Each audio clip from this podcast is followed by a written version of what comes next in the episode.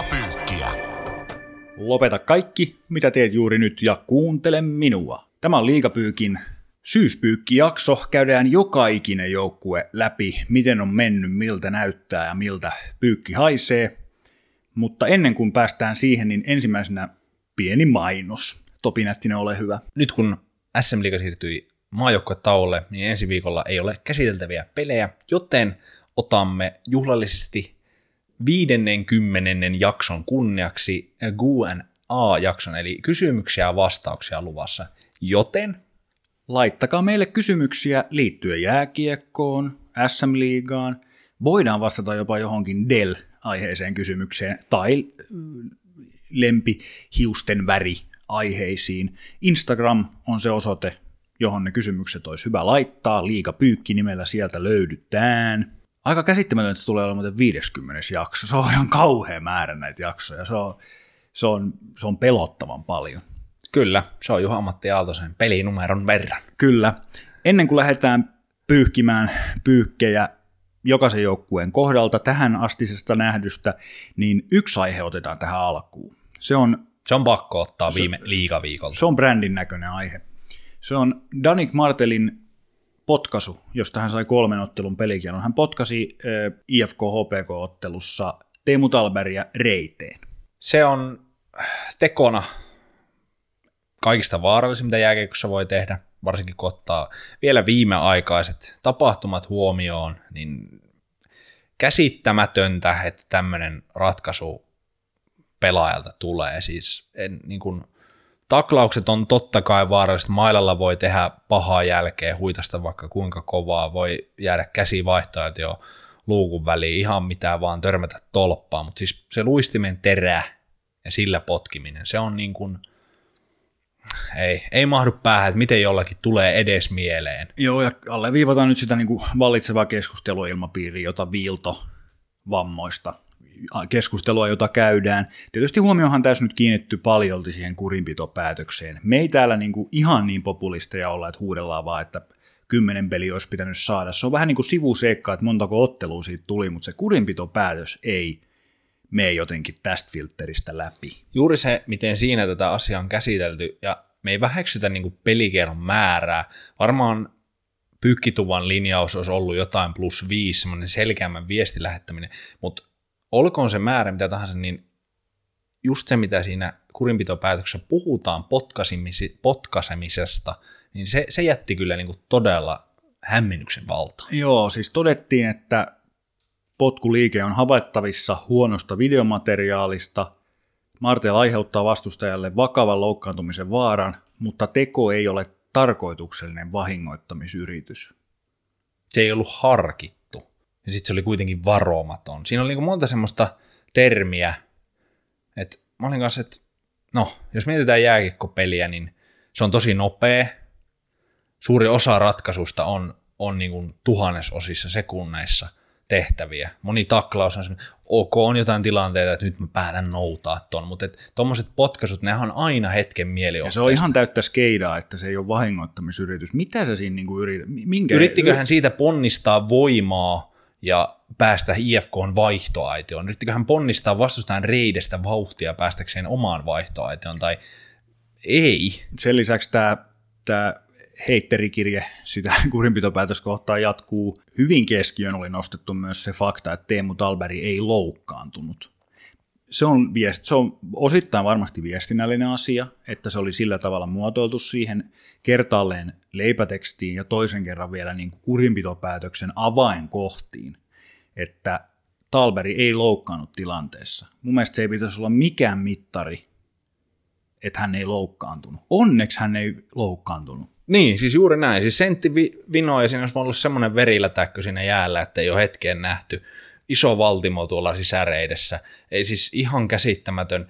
Just, että teko on se, mistä pitäisi tuomita, ei se seuraus. Tai Talberilla oli vaan hyvät housut, josta se terä ei tullut läpi. Niin se oli mun mielestä niin kuin käsittämättömin perustelu nimenomaan niin kuin potkasimisen lieventämiseksi, että vastustaja ei loukkaantunut. Eli siis olisiko Talberin pitänyt, niin kuin, mi- mitä olisi pitänyt, mä en niin kuin ymmärrä, että miss, miten tuohon voitu päätyä. nyt tämä paha veri on saatu systeemistä ulos. Lähdetään perkaamaan kaikki liigajoukkueet syksyn osalta. Tavaraa on, toivottavasti olet valmis. Kuuntelet liigapyykkiä. Mennään kellariraportin kautta, eli lähdetään pohjalta liikkeelle. Veikkaisin, että jokainen tämmöinen välitilinpäätös on aloitettu samasta joukkueesta tämän podcastin historiassa, ja sehän on Lappeenrannan Saipa. Ehkä sukelletaan tänne alakertaan pelaajautisten keinoin. Saipalle positiivisia uutisia, hienoja uutisia, hyviä uutisia ja näin. Antti Kalapuras jatkaa seurassa, saa vastuuta, saa pelata, saa nauttia. Kommentit. Niin, saa nauttia ainakin peliajasta, mutta tota, en tiedä, onko arkista kauhean nautinnollista muuten. Totta kai pelaaja ensimmäinen tehtävä on se oma ura ja siitä huolen pitäminen ja jokainen, joka pelaa SM-liigassa, niin haluaa pelata mahdollisimman paljon. Et sit monihan et haluuko voittaa ja muuta. Hän on sen ikäinen, että se oma ura pitää olla etusijalla, menestyminen ja kaikki muu tulee sitten vähän myöhemmin. Öö, se on takuu varma 20 minuuttia ensi kaudella joka ilta, jos taso säilyy ja en usko, että miksei se nyt tavallaan säilys. Saipa varmasti tulee panostaa joukkueeseen, koska siihen pakko panostaa.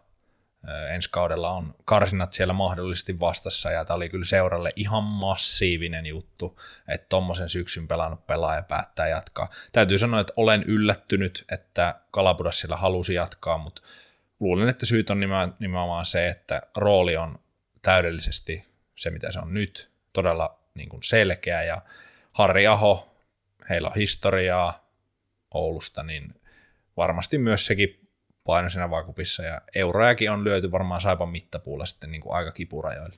Jan Lukasin sopimus purettiin. Hän on ehkä tämmöinen vähän Saipan odotetun surkean alkukauden jonkunlainen vähän sylkykuppi. Floppimaalivahti, joo, on floppimaalivahti Ulkkari Mokke, mutta tota, en tiedä mikä siinä olisi tarvittu niin steroidirubin jotta, jotta siellä voisi oikeasti ysi, niin kuin ysillä alkaa se. Niin, kyllähän se jos ulkkarilla alle 83 torjuntaprosentti, niin se... se... Anteeksi, se oli näin, se oli, se oli niin kuin jääpallo. se, se, oli niin kuin jääpallo, mutta tota, joo, se, se, oli nähtävissä kyllä se viimeistään se Jyp-ottelun, kun hän sai aloittaa. Piiroinen oli useamman pelin aloittanut ja sitten tuli loukkaantuminen Piiroiselle ja sitten Lukas sai mahiksi ja se ei, se ei kauaa kestänyt, mutta tota, noin pelaaja-uutiset on mun mielestä semmoisia, että niitä voidaan käydä ja pyöritellä, mutta kyllähän tässä Saipan kohdalla tulee se ihan koko seura olemassaolo. Eksistentiaalinen kriisi on, on käynnissä. Mikään ei ole tavallaan yllättänyt. Hankala puheenaihekin tämä Saipa siinä mielessä, että hyvin ennalta arvattavan näköistähän toi on ollut. No, on varmaan sanonut senkin aikaisemmin, että kuitenkin sit niille yksilöille siellä kopissa mä nostan hattua Ville Hämäläiselle, mä nostan hattua niille pelaajille. He, he joutuu he tietysti ovat etuoikeutettuja jääkiekkoammattilaisia, mutta he joutuu menemään sinne tietämään nyt käytännössä joka kerta, että turpaan tulee tänäänkin, että meneekö tänään yhdeksän vai kuusi. Sillä ei ole mitään merkitystä. Häviö tulee. Niin, ja sitten just se, että pudotuspeli viivaan karannut jo niin kauas, että se on jo yli 1,6 pistettä per peli, niin se nyt on, ei, semmoista ei tule saipa enää sieltä kaivamaan, se on ihan selvä homma. Et nyt varmasti vaan käydään läpi sitä, että jatketaanko tällä valmentajalla tuohon ensi kauteen, missä vaiheessa kehdataan laittaa ulkomaalaiset myyntiin, koska rahaa tarvitaan se ensi kauden joukkueen kasaamiseen. Kyllä, ja se sen on, lisäksi, se on se ykkösjuttu. Sen lisäksi seurahan tiedotti ihan hiljattain näistä talouskuvioistaan, eli taloushaasteista. Eli se ongelma on hyvin akuutti ja todellinen. Se on todella todellinen. Seuran taustalla sitten on kyllä myös semmoista sekoilua, että siellä puheenjohtaja heittää pelaajat pussialle, että nämä pelaajat ei ole riittävän hyviä, ja sitten ne on pal- entinen urheilutoimenjohtaja ja toimitusjohtaja Jussi Markkanen on sinne palkannut, ja hänet haluttiin semmoiseen rooliin, ja sitten se ei ollutkaan semmoinen rooli, ja esimerkiksi jotain Harri Aho miettii, Ville Hämäläistä miettii, että on se urheilupuolen kaksi suurinta nimeä, niin mikä se on, niin kun hekin istuu nyt tässä maajoukkuetauolla, alas miettii tulevaisuutta, niin mitä siinä niin kuin oikeasti? Siinä saa aika paljon pumpata renkaita, että se pysyy positiivisena. Saipa jatkaa SM Liigan SM Liigassa toistaiseksi mukana, sanotaan näin. Kyllä, toivotaan, että seuraamelle nurin, että pääsee ensi kautena kaukaloon ja, ja tota, Ja siinä, on, siinä piilee ehkä joku toivon siemen siinä karsinnassa, jos se sinne ensi vuonna joutuu. Siinä voi tulla joku buumi, joku Siinä voi itse asiassa olla. trampoliini. Niin, ja siis seuralla on selkeä tavoite ensi kaudelle kerrankin, Juuri näin. jota kohti mennään. Hämeenlinnan pallokerho on pistekeskiarvossa siellä 14. Me muuten mennään pistekeskiarvo ö, johtoisesti nämä joukkueet läpi, koska Topi Nättisellä on mennyt motivaatio, kun on neljän ottelun eroja pelatuissa otteluissa, niin sieltä 14 löytyy, ja myös pisteissä oikeasti löytyy Hämeenlinnan pallokerho. Maso Lehtonen, tulokas valmentaja. Mä nostin tämmöisen pikku tilastoknopin. HPK on tässä vaiheessa enemmän kolmen pisteen voittoja kuin Turun palloseuralla, Saimaan pallolla ja KKlla. No, sehän on ihan hyvä juttu. Mä oon yllättynyt tästä. Heillähän oli tietysti se yksi pikku terävä putki, oli kolmen ottelun pisteputki, niin siinä taisi tulla useampikin. Siinä tuli kolme. neljä kolmen pisteen voittoa. Kyllä. He on nyt tietysti taas ajautuneet ongelmiin Oulu, lähinnä Oulun kärppien kanssa, ja tota, sieltä on myös kärkipuolustajat puuttunut. Hietanen Nikkilä on ollut nyt poissa esimerkiksi kaikki HPK-pelit, niin kyllähän se, kun pelataan tota välisarjaa, missä HPK kohdattaa kärpät enemmän kuin muita joukkueita, kun pelataan tota välisarjaa varsinkin ja käsittämättömän paska otteluohjelma, niin kyllähän siinä olisi ne kärkipaket varmasti ollut ihan tarpeen. No miten toi Maso Lehtosen, sä, si- siitähän sä aiemmin kerroit omien lonkeroides kautta, että ehkä peli lähti kääntymään sen aivan umpisurkean alun jälkeen hiukan positiiviseen suuntaan, kun harjoituksissa ei enää teenattukaan 2-1 vastahyökkäyksiä, koska se on kivaa ja siitä se lähtee, vaan keskityttiin puolustamiseen, ehkä semmoisiin suomikiekon ydinasioihin, trappiin ja kilppariin. Joo, siis eihän se nyt kauheasti kantanut. Siinä tuli nimenomaan kuudeottelu, hyvä putki, sitten se kuudeottelun jälkeen tuli kuudeottelun tappioputki, joka nyt sitten päättyi. Toi on, voi olla yllättävänkin iso toi, että voittivat Lukon sitten tuossa viimeisessä matsissa, mutta nyt mun mielestä rupeaa näkyy vaan se nimenomaan kokoonpanon kapeus ja ennen kaikkea sulta niin kuin kaksi kalleinta puolustajaa ja parasta puolustajaa kiekollisesti molempien ylivoimien moottorit ja kapteeni vielä sen kaiken lisäksi puuttuu, niin ei, kyllä se, se kokoonpano on niin ohkainen. Itse kävin yhden kerhonpelin katsomassa sen Hämeenlinnassa pelatun kärppäottelun ja sen havainnon mä siitä yhdestä ottelusta, että todella hengetön porukka. Siis hyvä fiilis varmaan voi olla kopissa, mutta se semmoinen, että oltiin 3-1, 4-1 häviöllä, niin viiven lähtöä viiven lähdön perään, ei minkäänlaisia tunteenpurkauksia, ei minkäänlaista raivoa, drivea. Käytiin vaan kaukalossa, koska se on mun työ. Se, semmoinen niin välittyi siitä. Tavallaan tuollaista pelianalytiikkaa ymmärtämättä, niin toi on ehkä itselle aikamoinen yllätys, jos peilaa siihen päävalmentaja, joka siellä on nuori, ekstrovertti, energinen, ehkä just tämmöinen Kyllä. vähän po, poju, ei pojumainen, poikamainen niin kuin tämmöinen innostus siihen, että lähtee sen hyökkäyksen kautta treenauttaa ja näin, niin että hänen porukkaansa on sitten virkamiesnippu.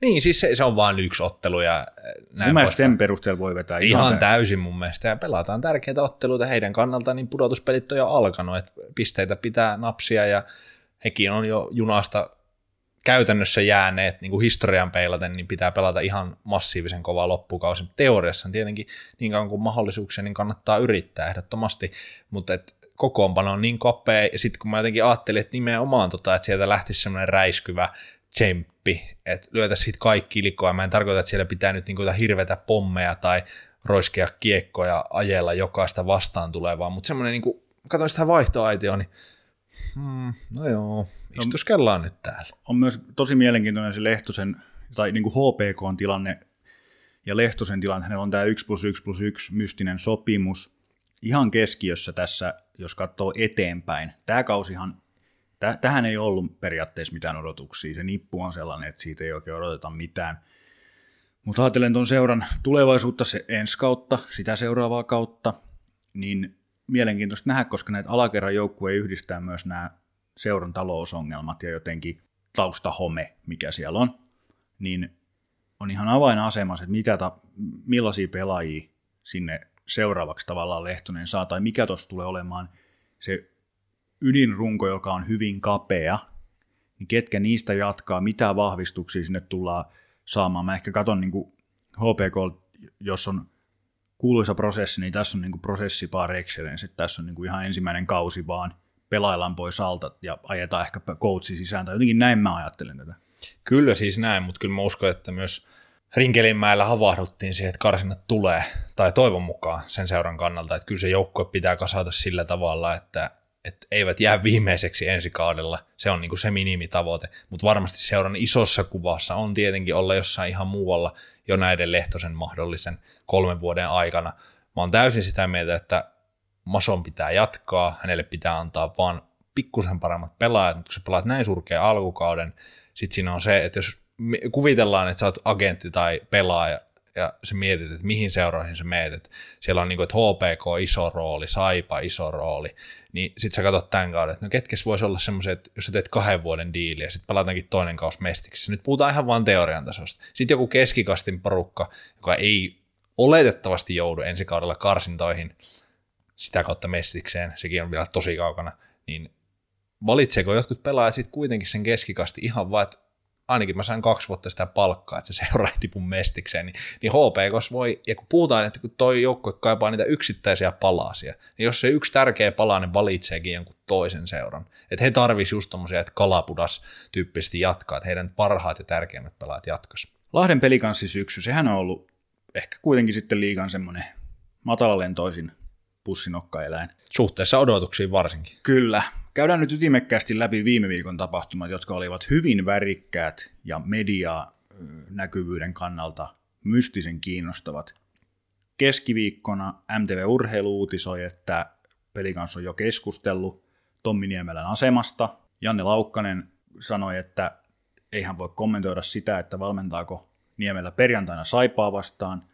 Sen lisäksi keskiviikkoiltana Iskuarenalla järjestettiin dartsiltama, eli kriisipalaveri, jossa media päivysti myös paikan päällä. Loppujen lopuksi Niemelä valmensi perjantaina, seuraajohdon luottamus kesti sinne asti, hävisivät Saipalle. Lauantaina sitten, jos mä tätä puolikkaan viikon mittaista vyyhtiä jatkan, niin lauantaina tavallaan mun mielestä tähän samaan lauluun uusi kertosää oli se, että Niemelä laittoi Ryan Lashin penkille, joka oli ehkä semmoinen... Poppareille. Pisti, pisti popcornille tota, Ryan Lashin, ja joukkuehan voitti sitten vihdoin ja viimein Jyväskylässä Team Hippoksen.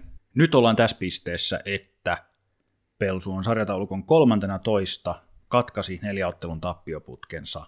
Uhkakuvia oli olemassa, ihan massiiviset muutokset kokoonpanossa, tärkeimmiltä pelipaikoilta käytännössä kaikki pelaajat vaihtui. Aatu Jämseen, Elias Fileen jäi semmoisesta niin kuin tuloksentekoyksiköstä silleen selkeästi semmoisia, niin kuin, että heiltä odotetaan. Molemmat on ollut enemmän ja vähemmän poissa.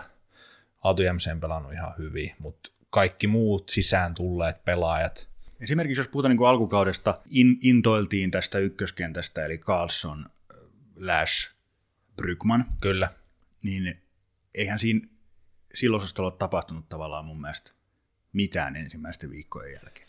Niin, siis pisteitä tulee silleen niin kuin perustasaisen hyvin, joo, ei mitään, siis läs melkein piste per peli, Carlson pelaa ihan hyvin ja Brygman viime vuonna aloitti tosi huonosti, hän pelasi se huippukevään, niin nyt on aloittanut vähän paremmin.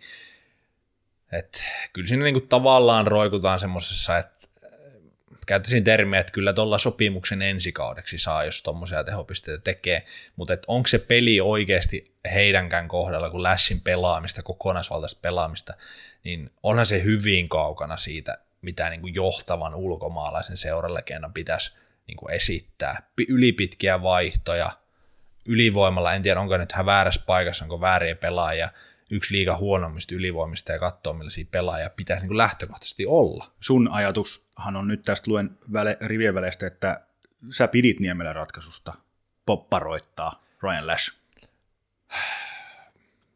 Niin, pidin. Joo, tai ei nyt Ehkä ymmärsin. Niin, tai sanotaan näin, että pidit, eh, pidit oikeana ratkaisuna tai, tai järkeenkäypänä. Ei, mielestä... ei sun tarvinnut niinku rakastaa Joo, sitä jotenkin. Ei, ei. Pekittäminen on siis, se on äärimmäinen keino, se on, se on tota, tosi kova keino. Se being there, se kyllä herättää, mutta se luo semmoista vastakkainasettelua. Kun Lässin profiilia pelaajana katsoo, niin hän on semmoinen vapauden ja semmoisen oman roolin pelaaja niin nyt kun se kahlitaan, niin, niin nytkö se sitten rupeaa hirveästi tsemppaa ja takaa karvaamaan, niin ei, en mä niin kuin usko. Todennäköisemmin niin kuin siis varaa lentolippuja pois ennemmin kuin, siis, et ihmettelen, ettei ole saatu keskustelemalla Niemelä ja Läs ei ovat vaan ole päässeet samalle, tarvittiin tuommoinen. Toki sitten urheilu- ja pelijumalathan tekee niin, että sitten neljästä maalista hippoksella kolme tekee neloskentän pelaajat. Et, äh, sitten Niemelä varmaan taputti itseään olkapäälle, mutta ei, ei todellakaan toi voitto vielä avannut mitään.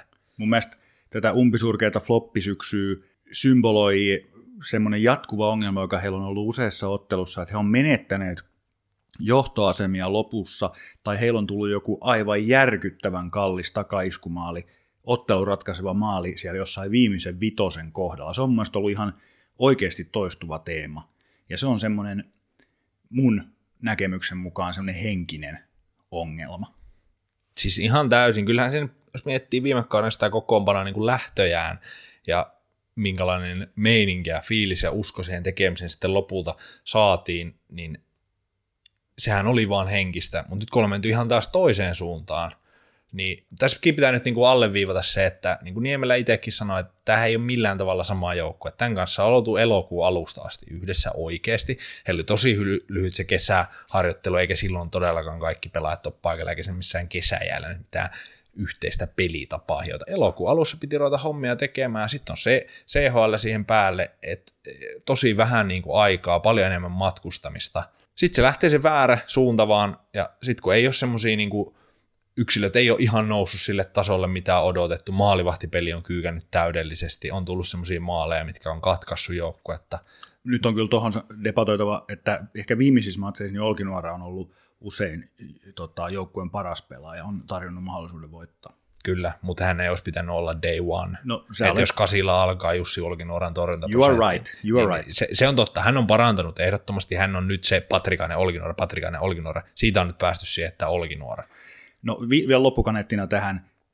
Potkukertoimat oli 1,01 viime viikolla siihen, että se Niemelä nyt lähtee. Sitähän odotettiin, että Pelsu tiedottaa keskiviikkona, että Niemelä, Niemelän hommat päättyy tähän. Nyt ne ei päättynyt, me äänitetään tätä maanantaina. Hän on edelleen työsuhteessa. Näyttää siltä, että pelikans jatkaa Tommi Niemelällä. Tässä on niin kommervenkkejä on yritetty ihan varmasti tämän syksyn aikana Niemelän johtamalla valmennusryhmällä.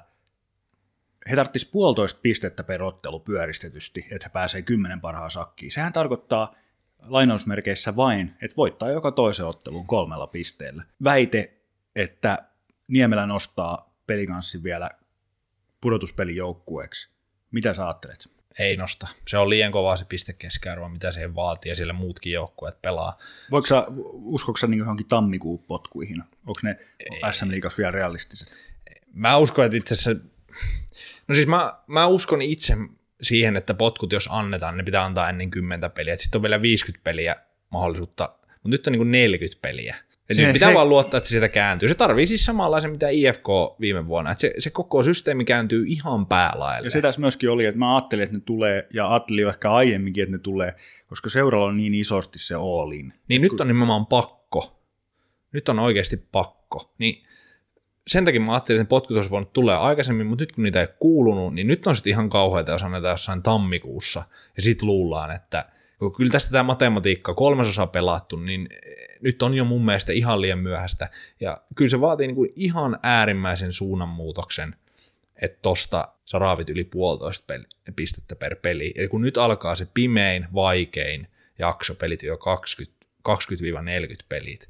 Siis kaikki on mahdollista, mutta se vaatii niin kuin todella, todella isoja muutoksia tässä pelissä. Osasto ynnä muut jatkuu seuraavaksi Kouvolan edustuskiekolla KK eli Pepe Jürgens Group, taustayhtiön nimi. Olli Salon KK, jotenkin mul, mul lukee täällä ensimmäisenä, että sieltä se Salon KK vain tulee, vaikka se on niin näin alhaalla, mutta äh, tilanne oli mun mielestä alkukaudesta huomattavasti synkempi kuin se on nyt. He on päässyt jollain tavalla tuloksen tekemiseen kiinni. Edelleen mä odotan joltain yksilöiltä enemmän, mutta jotenkin just se, että surkea alku verottaa kokonaistilannetta just nyt. Kyllä se on saatu niin kuin enemmän sinne oikealle raiteelle. Kymmenen ottelu kuntopuntarissa ovat kuuden ja napsineet 17 pistettä. Se on 1,7 pistettä. Se on semmoinen tahti, millä mennään pudotuspeleihin. Nick Malik on nyt löytänyt sen oman vireensä, ainakin hetkellisesti hänestä on nyt varmaan tiedä. Ainahan voi pyör, pyörähtää myös toistepäin, mutta uskoisin, että hän, hän on nyt se ykkösmaalivahti. Sitä sille ei vaan nyt riittänyt tuossa taistelussa. Hänelläkin tietenkin viimeinen sopimuskausi, kovat on paineet, varmasti haluaa näyttää myös ulospäin, niin Olli Salo päävalmentaja, että hän on liikatason valmentaja. KK on siitä semmoinen ärsyttävän kiva jengi, että ne niinku tuolla huomaamatta hiipii yhtäkkiä Charles Edward Dastu pelaakin piste per peli. Toki he on nyt hiipinyt tasan siellä 12. Niin, että mutta aika hidasta on hiivintä. Mutta... Se, se, on hiivintä, mutta se on siis semmoinen, että kun siinä alussa oltiin silleen, että Olli Salon viimeinen viikko, että nyt tämä loppuu, että sopimuksen loppu, että, että tämä oikeasti, ja hän, hänen niin kuin täälläkin puhuttiin, ne lehdistötilaisuudet oli oikeasti semmoisia, että hän heitti niin kuin pelaajat pussi alle. Mä voin muuten off the record kertoa tässä, että 15 SM päävalmentajaa, niin 14 on Topi Nättiseltä tullut mulle viesti, että tämän valmentajan viimeinen viikko, mutta ei ole vielä näkynyt kenenkään. Ja Aristo Duffa on se, kenen viimeinen viikko ei ole ollut olemassa vielä. Mutta tota, mun mielestä se rosterihan on siis, jos se saa kaikki terveeksi, Malik pelaa hyvin, Ville Leskinen löytyy siellä vielä ja pelaa ehjän loppukauden ja nämä kärkihevoset, jotka on nyt siellä niin kuin niin liekissä. niin... Leskisestä vielä kiinni, että eikö hän, hänellä oli joku loukkaantumisjakso. Kyllä. Mutta tota, siitä huolimatta, tai no ei voi tietää, jos on hänen yhdeksän sormea tällä hetkellä, sitä me ei tiedetä, mutta jos hän on nyt täydessä pelikunnossa, että se oli joku sellainen vaiva, joka ei anna rekyyliä, niin häneltä mä odotan kyllä tason nostoa. Hän siirtyi nimenomaan, mä väitän hän siirtyi nimenomaan isoista valoista pois – Kyllä, ehdottomasti. putkivaloihin sen takia, että hän pääsee isoon rooliin tekemään tulosta. Ehdottomasti, totta kai, ja varmasti palkkakin on sen mukainen. Vaan kahdeksan matsia pelannut, siihenkin kuusi, kuusi pistettä, toki yksi maali vaan, että varmasti hän niitä maalejakin itseltään odottaa. Mutta samalla on kyllä taas noussut hyvin niin kuin ruotsalaiset Andersson, Ottosson, Muliin, Muliin varsinkin tehnyt maaleja hyvin, hänkin on ollut loukkaantunut, Andersson loukkaantunut. Että jos se saa sen niin kuin top kutosen Tardif, Ilomäki, Koplitsek on nyt kantanut sitä joukkuetta niin kuin tosi hyvin Ottosonin kentän ohella. Että sitten siihen tarvittaisiin, jos haluaa niin kuin oikeasti, niin kuin, että se on varmaa, niin sitten kun saisi semmoisen niin kolme ketjua, että sitten jos se Leskinen tulisi hänen ympärille, saataisiin vielä joku nippu siihen, niin kuin, että kolme ketjua, sitten olisi kahteen ylivoimaa hyvät pelaajat, Malik pelaa hyvin, niin kuin sanottu, niin toi on oikeasti ihan, ihan pätevä joukko. Yhdytkö tähän loppukaneettiin, että näistä neljästä, kun ollaan nyt käyty läpi KK, Pelsu, HPK, Saipa, niin KK ehkä se, josta just nyt tuntuu, että se on pudotuspeleissä ensi keväänä, todennäköisimmin. Mä uskon siihen, ja sitten se viime kevätkin oli semmoinen, siis viime kausi oli se käsittämätön vieras kotijoukkue ja homma, mihin ei vieläkään mitään mysteeriä ole saatu, että miksi näin, tai vastausta siihen mysteeriin, mutta mun mielestä siis vaan ihan katsoo, jos se niin ruotsalaiskolmikko, Leskinen, Ilomäki, Koplitsek, Tardif, Dastuu pelaa 25 minuuttia, Malik pelaa hyvin, sitten Setänen pelaa ne pelit, mitä pelaa. Ja sitten se Olli Salon, niin viime keväänä me nähtiin se pelitapa, että se rupeaa nyt hioutuu, joku tämmöinen maajoukkue, että tauko voi tehdä hyvää, 7-8 hyvää harjoitusta, sitten se rupeaa se homma toimii. Uudet pelaajat ostaa sen jutun, ulkomaalaispelaajat ymmärtää vielä paremmin, mitä tässä haetaan. Niin se jätti vaan niin hyvän jäljen, ja kaksi viime kevättä on ollut kuitenkin KKlle todella positiivisia. Mä uskon, että siellä on niin ihan älyttömästi varaa nostaa, ja siis totta kai oot tuolla sijoituksella, niin totta kai on varaa nostaa ja pitää nostaa, mutta varmasti odotan, että se seurakin Jarno Kultasen johdolla, mitä pelaaja on niin vaikka Otto Paajanen tuotu, niin ei siellä nyt pelkästään sijasta kymmenen vain haluta taistella. Liiga pyykki. Hienonvaraisessa käsinpesussa. Myös fanien tunteet. 11. Turun palloseura. Tässä on pahat näkymät ilmassa mun mielestä. Mä, mä, en, mä en juuri nyt näe, että miten tämä voisi kääntyä tämä asetelma. Sinne tuotiin viime viikolla sisään uusi pelaaja. Lukas Van Blum. Van Blum. Tomi Kallion vahvistukset on tällaisia SHLn pienen, SHLssä pieneen rooliin jääneet pelaajat, niin niillä on Tomi Kallion puhelinnumero. Mun mielestä tämä on hyvin tämmöinen tota, typekäst Tomi Kalliolta taas. Mä laskin, että oli 39. ruotsalaispelaaja. Tällä kaudella? ei, tässä neljän kauden aikana. Joo. Ei vaan siis, joku voisi oikeasti laskea, ei varmaan mene ihan kauhean kauas, 230 välissä ne varmasti on. Se on, se on aika paljon, ja sitten jos niistä laskee, että ketkä on oikeasti onnistunut, niin ei siinä, on, siinä on ihan, ihan niin kuin kriittisen suhtautuminen. Toi muuten oikeasti, mä heitin toi ihan läpää, että on kolme ysi. Mutta se alkoi tuntua mut, jos, mä, jos mä lasken sen siitä, mistä, eli 1920, kun mä siellä olin, ja purettiin se koodi. Silloin siellä pelasi viisi ruotsalaista, ei kuusi pelasi jo sillä kaudella.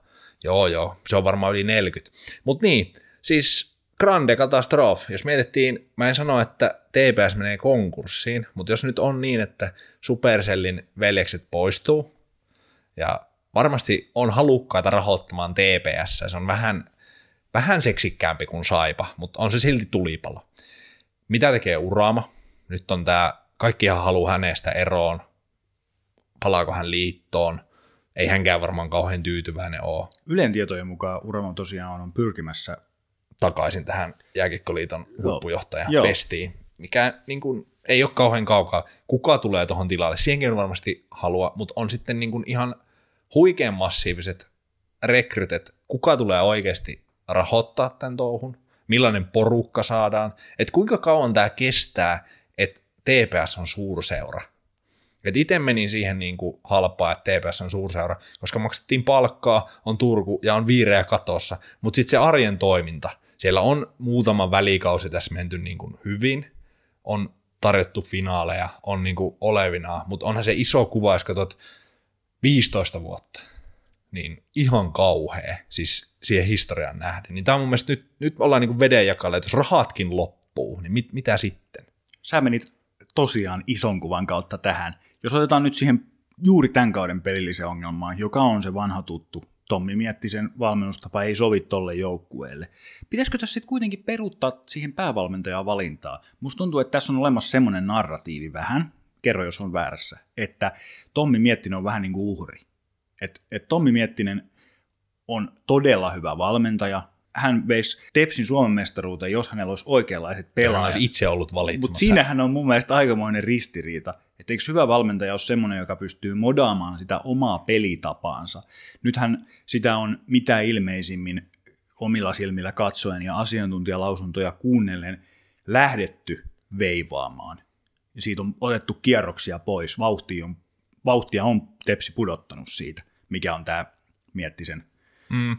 todennäköisesti olkapäähänsä tatuoima pelityyli. Mutta niin jos mennään alun perin siihen valintaan, niin oliko tämä vähän vauhtisokee nimitys, että Ahokas pihalle ja Miettinen tilalle, mutta Miettisellä on jotkut semmoiset Tomi Kallion SHL-pelaajat ja vähän Ralen siunaamat noi pelaajat ja vähän Ahokkaan, Ahokas saa valita yhden pelaajan sinne. No vähän sillähän se vaikuttaa. Sitähän me pohdittiin jo siinä, että eihän toi pakisto on, niin jos miettii vaikka Kalvon pakistoa, millä pelattiin sitä ö, oikein kunnon dynaamista kiekon liikottelua ja vahvaa luistelua, niin eihän se nyt vaan Arelin ja Lauritsenin kanssa, niin se ei vaan nyt lähde. Mutta se tarkoittaa sitä, että kyllähän meidän täytyy vaatia Tommi Miettiseltä enemmän. Täysin samaa mieltä, siis nyt mennään way back, mutta Glenn Hanlonia syytettiin aikoinaan jokereista, hän oli tylsä valmentaja ja pelatti jotain 1-2-2-1 otteluita, niin hän sanoi silloin haastattelussa, että mä pelaan semmoista peliä näillä pelaajilla, mitä näillä pystyy pelaamaan. Tehtävä on päävalmentajana voittaa otteluita, varsinkin Turun palloseurassa, ei mitään muuta tehtävää kuin voittaa ne ottelut. Sitten totta kai voi ajatella, että siellä pitäisi pelata semmoista arroganttia voittavaa lätkää, että saipat nujitaan 10-2 ja kultakypärä tekee kahdeksan tehopistettä ja lähtee siitä sitten fortteen. Se on niinku se, mitä siellä haluttu. Nyt riittäisi se, että voitetaan niitä pelejä, mutta nyt nimenomaan, mä oon täysin samaa mieltä, hyvä nosto, että nyt kamppaillaan vähän se, että no kun Miettinen on tämmöinen valmentaja, hei, hän on ammattipäävalmentaja SM-liigassa, hän on suostunut tohon, niin häneen on niinku ihan turha uhriutua. Sitten voidaan kyllä miettiä siitä se seuraava taso just, että no onko nyt sitten, että kerkeekö noin nopeassa ajassa muuttaa pelitapaa, mitä on vaikka hionut viisi vuotta, seitsemän vuotta valmentajauralla. Sitten pitäisi yhtäkkiä ruveta vetää limatrappia ja lyömään kiekkoa päätyy. Niin kyllä tuossa niinku miettin hypännyt väärään paikkaa, Sen lisäksi on, seura valinnut väärän valmentaja. Kyllä, ja sen lisäksi on ihan täysin keskeisiä ongelmia, kuten Linus Fröberin tyyppiset ykkössentterit, jotka on näitä jo tässä osuudessa useasti mainittuja SHL 0,2 pisteen Kyllä, neloskentän senttereitä, juuri jotka on näin. ihan väärässä paikassa. Aivan väärässä, siis roolitettuna oikein, niin hän olisi hyvä SM pelaaja. Nyt hänestä hän saadaan leivottua taas semmoinen yksi TPS-floppi ja kaikki pitää sitä ihan paskana pelaajana. Hän ei ole siis paska pelaaja, hän on vaan väärässä roolissa. Noah Valista on nyt noussut joku messi ja se pelastaa. Ja on se nyt aika surkea tilanne, että marraskuun maajokkuetta olla parikymppinen kolmos maalivahti onkin sitten se pelasta. Että kyllä se, niinku, mitä niiden kahden ensimmäisen maalivahdin kanssa tapahtuu. Että on, on tosi monta tasoa. Ja sitten pitää kuitenkin näistä jo tasonsa osoittaneista SM Liiga-pelaajista, niin myös heiltä pitää, se, niin kuin on tämä pelitapaongelma joo, mutta sitten pitää myös yksilötasolla, Markus Nurmi, Petrus Palmu, heiltä, he on, ne, he on ton joukkueen Kyllä.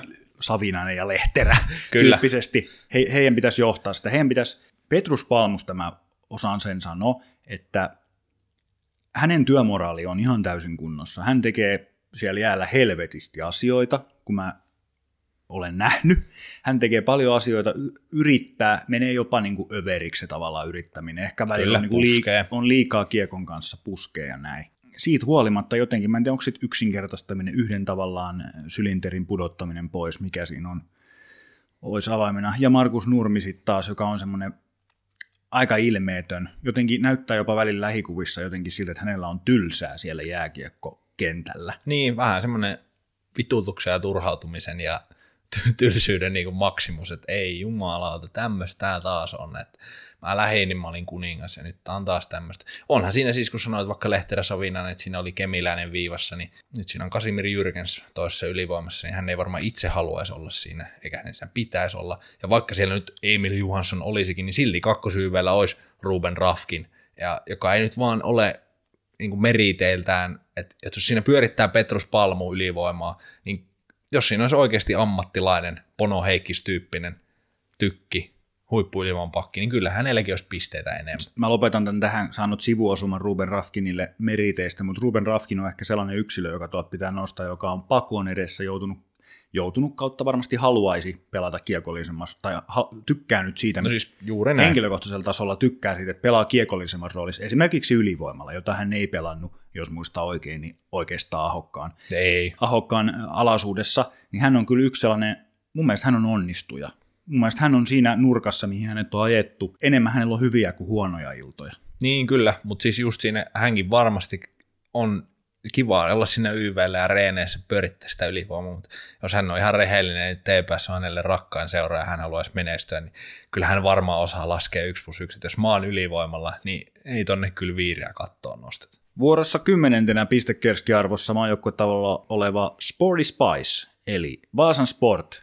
RDn Sportille marraskuu on ollut selänkatkeamiskuukausi. Näin tällaisen otsikon ja lukematta juttua samaistuin tähän tunteeseen, että niin kuin aiemmin puhuttiin muutama viikko sitten, tai minä puhuin siitä, että kun Sport oli silloin voittoputkessa, silloin puhuin siitä, että musta tuntuu, että mä oon nähnyt tämän aikaisemminkin, tämän hyvän startin, ja sitten tulee se notkahdus.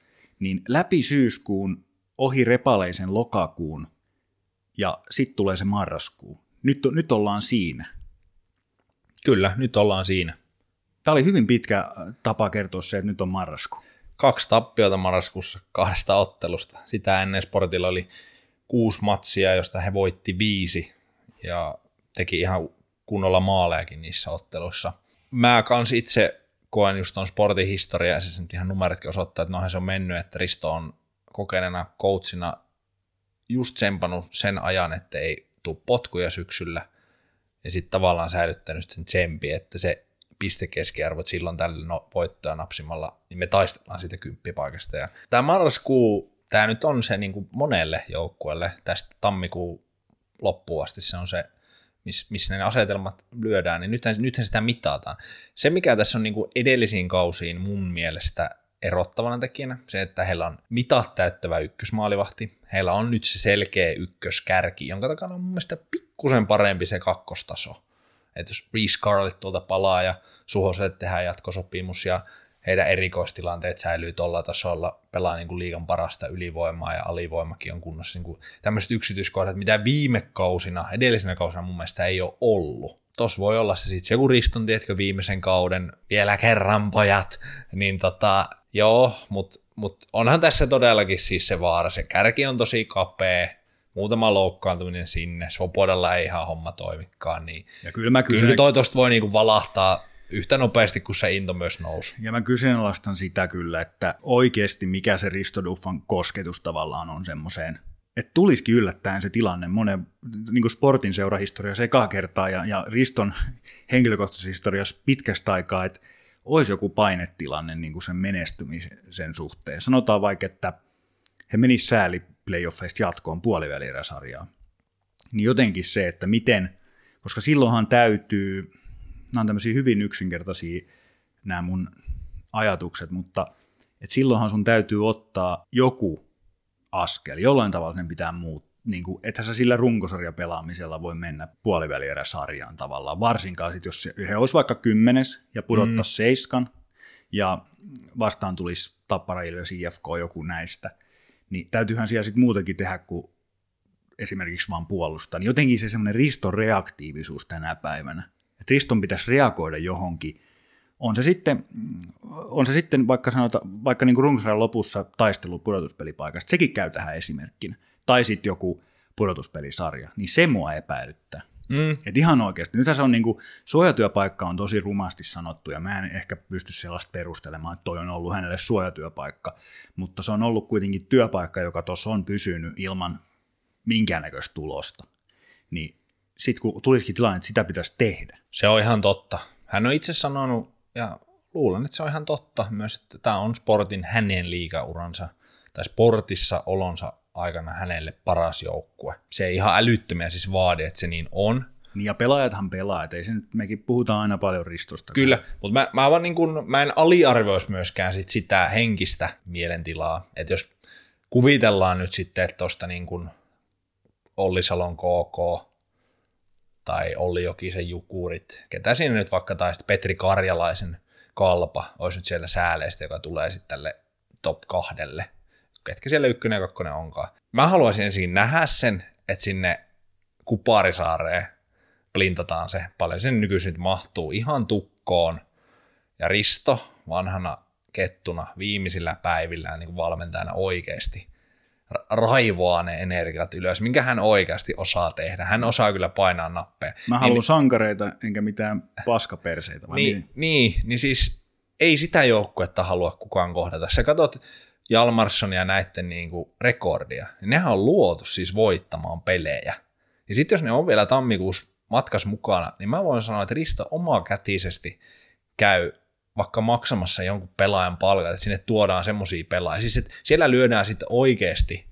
Ehkä tässä on taustalla toi. Nyt sä, nyt sä puhut näin, että Risto Duffa käy lyömässä rahat pöytään kuvannollisesti, niin jotenkin Risto Duffan tiikerisilmään mä en ole nähnyt moneen vuoteen. Se, se mua ehkä tässä epäilyttää. Niin. Tämä on, niin tämmöinen, tämä on tämmöinen niin Kyllä. sosiaalinen ja, ja inhimillinen. Se, se, on totta, ja hän on, on vähän sinne gonahtamisen rajoilla ollut, ja sitten kun se homma on lipsahtanut ja näin, mutta että jos nyt tiedät sen viimeisen kerran, kun sä pääset ja sä saat se oikein siitä, ja sitten me ei ole Jere myöskään oltu vaan se sportin kopissa, että kyllä siellä varmaan on, on kaikenlaisia silviä nähty, mutta tiedän täysin mistä puhut, mutta et summa summarum, jos sport menee vaikka sääleihin ja siitä jatkoo, niin ei sitä joukkuetta, ei kukaan halua ensinnäkään matkustaa sinne Vaasaan, sinne on niin ärsyttävä mennä, se on helvetti, jos se oikeasti saisi sen pöhin. Ja yksilöt käyntiin. pystyy, pitää nyt Siis ne on meritoituneita, mm. siis ko- kokeneita ammattilaisia se niinku ihan kärki. Siis semmoisia, että se ei ole mikään semmoinen, että siellä on oikeasti pelaajia, jotka on pelannut kovia pelejä kovissa sarjoissa.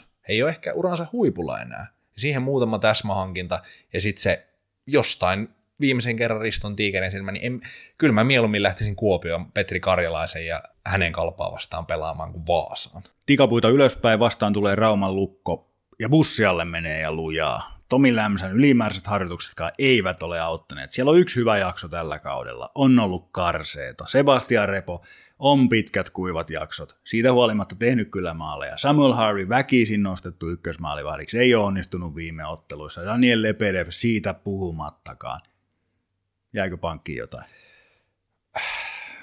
Meidän heikuttamat Westerholmitkin pikkusen tukossa. Vähän tullut niitä olevinaan herätyksiä – vähän numeroita tuohon ihan niin kuin joukkojen esittämiseen.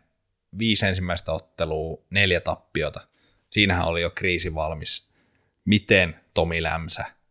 Riittääkö? Onko tämä, oliko tämä kausi jo tässä? Lämsän joku semmoinen ulosanti ja se semmoinen energia, niin se oli paisunut sinne niin, kuin niin penki alle kuin voi olla. No sitten, jostain ihan käsittämättömästä syystä Lukko yhdeksän ottelua siitä seuraavat, voitti seitsemän. No, sitten on palattu arkeen, kahdeksan edellistä ottelua, yksi kolmen pisteen voitto. Seitsemän ottelua näistä Sebastian Repo ei yhdessä pelissä pelannut, koska hän sai perheen lisäystä, onnittelut siitä, mutta seitsemän ottelua, mitkä joukkueen kultakypärä on pelannut, hän on tehnyt yhden maalin. Kolme syöttöpistettä, ei ole ihan riittävää tasoa. Samuel Harvey, kyllä, päässyt ykkösmaalivahdiksi, mutta tähän kahdeksan jaksoon mahtuu tämmöisiä torjuntaprosentteja kuin 81, 81, 84, 85, 77. Niin eihän se ole vaan voittavaa, että jos kultakypärä, kuivakausi, ykkösmaalivahti alisuorittaa, Westeromit ulkomaalaiset.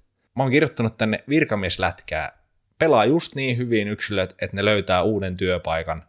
Tarmo Reunanen on varmaan ainut, joka on niin tehopisteiden valossa noussut ylemmäs, mitä niin kuin viime kauteen verrattuna. Et nythän on mun mielestä kiekollisesti sillä tasolla tekstitv mukaan, missä hän voisi sillä potentiaalilla olla, mutta muuten niin, ei, siis tämähän on mennyt ihan päin helvettiä, jos nyt oikeasti miettii. Siellä yhdeksän niin, ei, ei ne odotuksetkaan kovat ollut, mutta sitten kuitenkin jotenkin tosta puuttuu, se, tosta puuttuu joku helmi. Mä kelaan silleen niin puolueettomana niitä kanavia, sitten lukko pelaa. Niin tuleeko sieltä silleen, että ketä mä katon, miksi mä katon, niin se, se, sehän jotenkin puuttuu. Ja sitten kun mietitään tätä viime keväästä lähtien, että Marko Virtaselle jatkosopimus viime kaudella, sitten yhtäkkiä viimeisen 15 matsin aikana kaikkien aikojen liigasukellus, pudotuspelit mukaan lukien. Ja sitten päätettiin, että no ei, otetaan kovimmassa hetkessä, niin kuin mun mielestä, en tiedä kovimmassa, vaan huonommassa hetkessä niin kuin se vaihto. Yhtäkkiä keväällä vaihdetaankin sitten valmentaja. En mä tiedä, siis mitä esimerkiksi Kalle Saastet nyt miettii? Joo, ja sitä me ollaan aiemmin täällä nostettu, että Kalle Saasterin ympärillä oleva myytti siitä, joka syntyi siitä yhdestä Suomen mestaruudesta, jonka Pekka Virta ehkä kuitenkin sit voitti enemmän kuin Kalle mm. Saaste, pelaajathan sen voitti, mutta jos miettii, että kuka siinä oli Kyllä. kuitenkin se arkkitehti. Juuri näin. Siis totta kai on tuotu hyviä pelaajia, on löydetty helmiä ja on käytetty kaiken maailman tilastoanalytiikkaa ja mitä liian. Siis ei mitään siinä. Varmasti on niin hyviäkin juttuja tuonut Raumalle, mutta nyt ollaan palaamassa siihen. Lukko tsemppaa siellä sarjataulukossa mukana. Tuossa oli kuitenkin se semmoinen kymmenen vuotta, jossa oltiin vähän niin kuin, että nyt tulee Risto Duffo ajasta lähti, sitten pikku kyykkäys, no sitten tuotiin Pekka Virta, kruunu siihen, sitten niin kuin, se on pelaajillekin niin vaikea se rauma. sä oot hyvin hämmentynyt. Mä, oon niin kuin, että, mä mietin, että ihan oikeasti kannattaa sitä lukkoa, että jos sä oot pelaaja, sä mietit, että mä menen Raumalle, Tomi Lämsä, ei se nyt varmaan niin kuin ihan kovinta huutoa ole. Enää siellä ei makseta Rauman lisää siinä palkassakaan. Siinä oli hetken tommonen, että siellä pystyi menestyä, siellä pelattiin erilaista lätkää. Mitä siellä nyt on? Tai mun mielestä kuvastaa sitä, että se, se on tämmöinen niin väljähtänyt. Tammi sanoo niin kuin alaston kaupunki. Kuopion kalpa.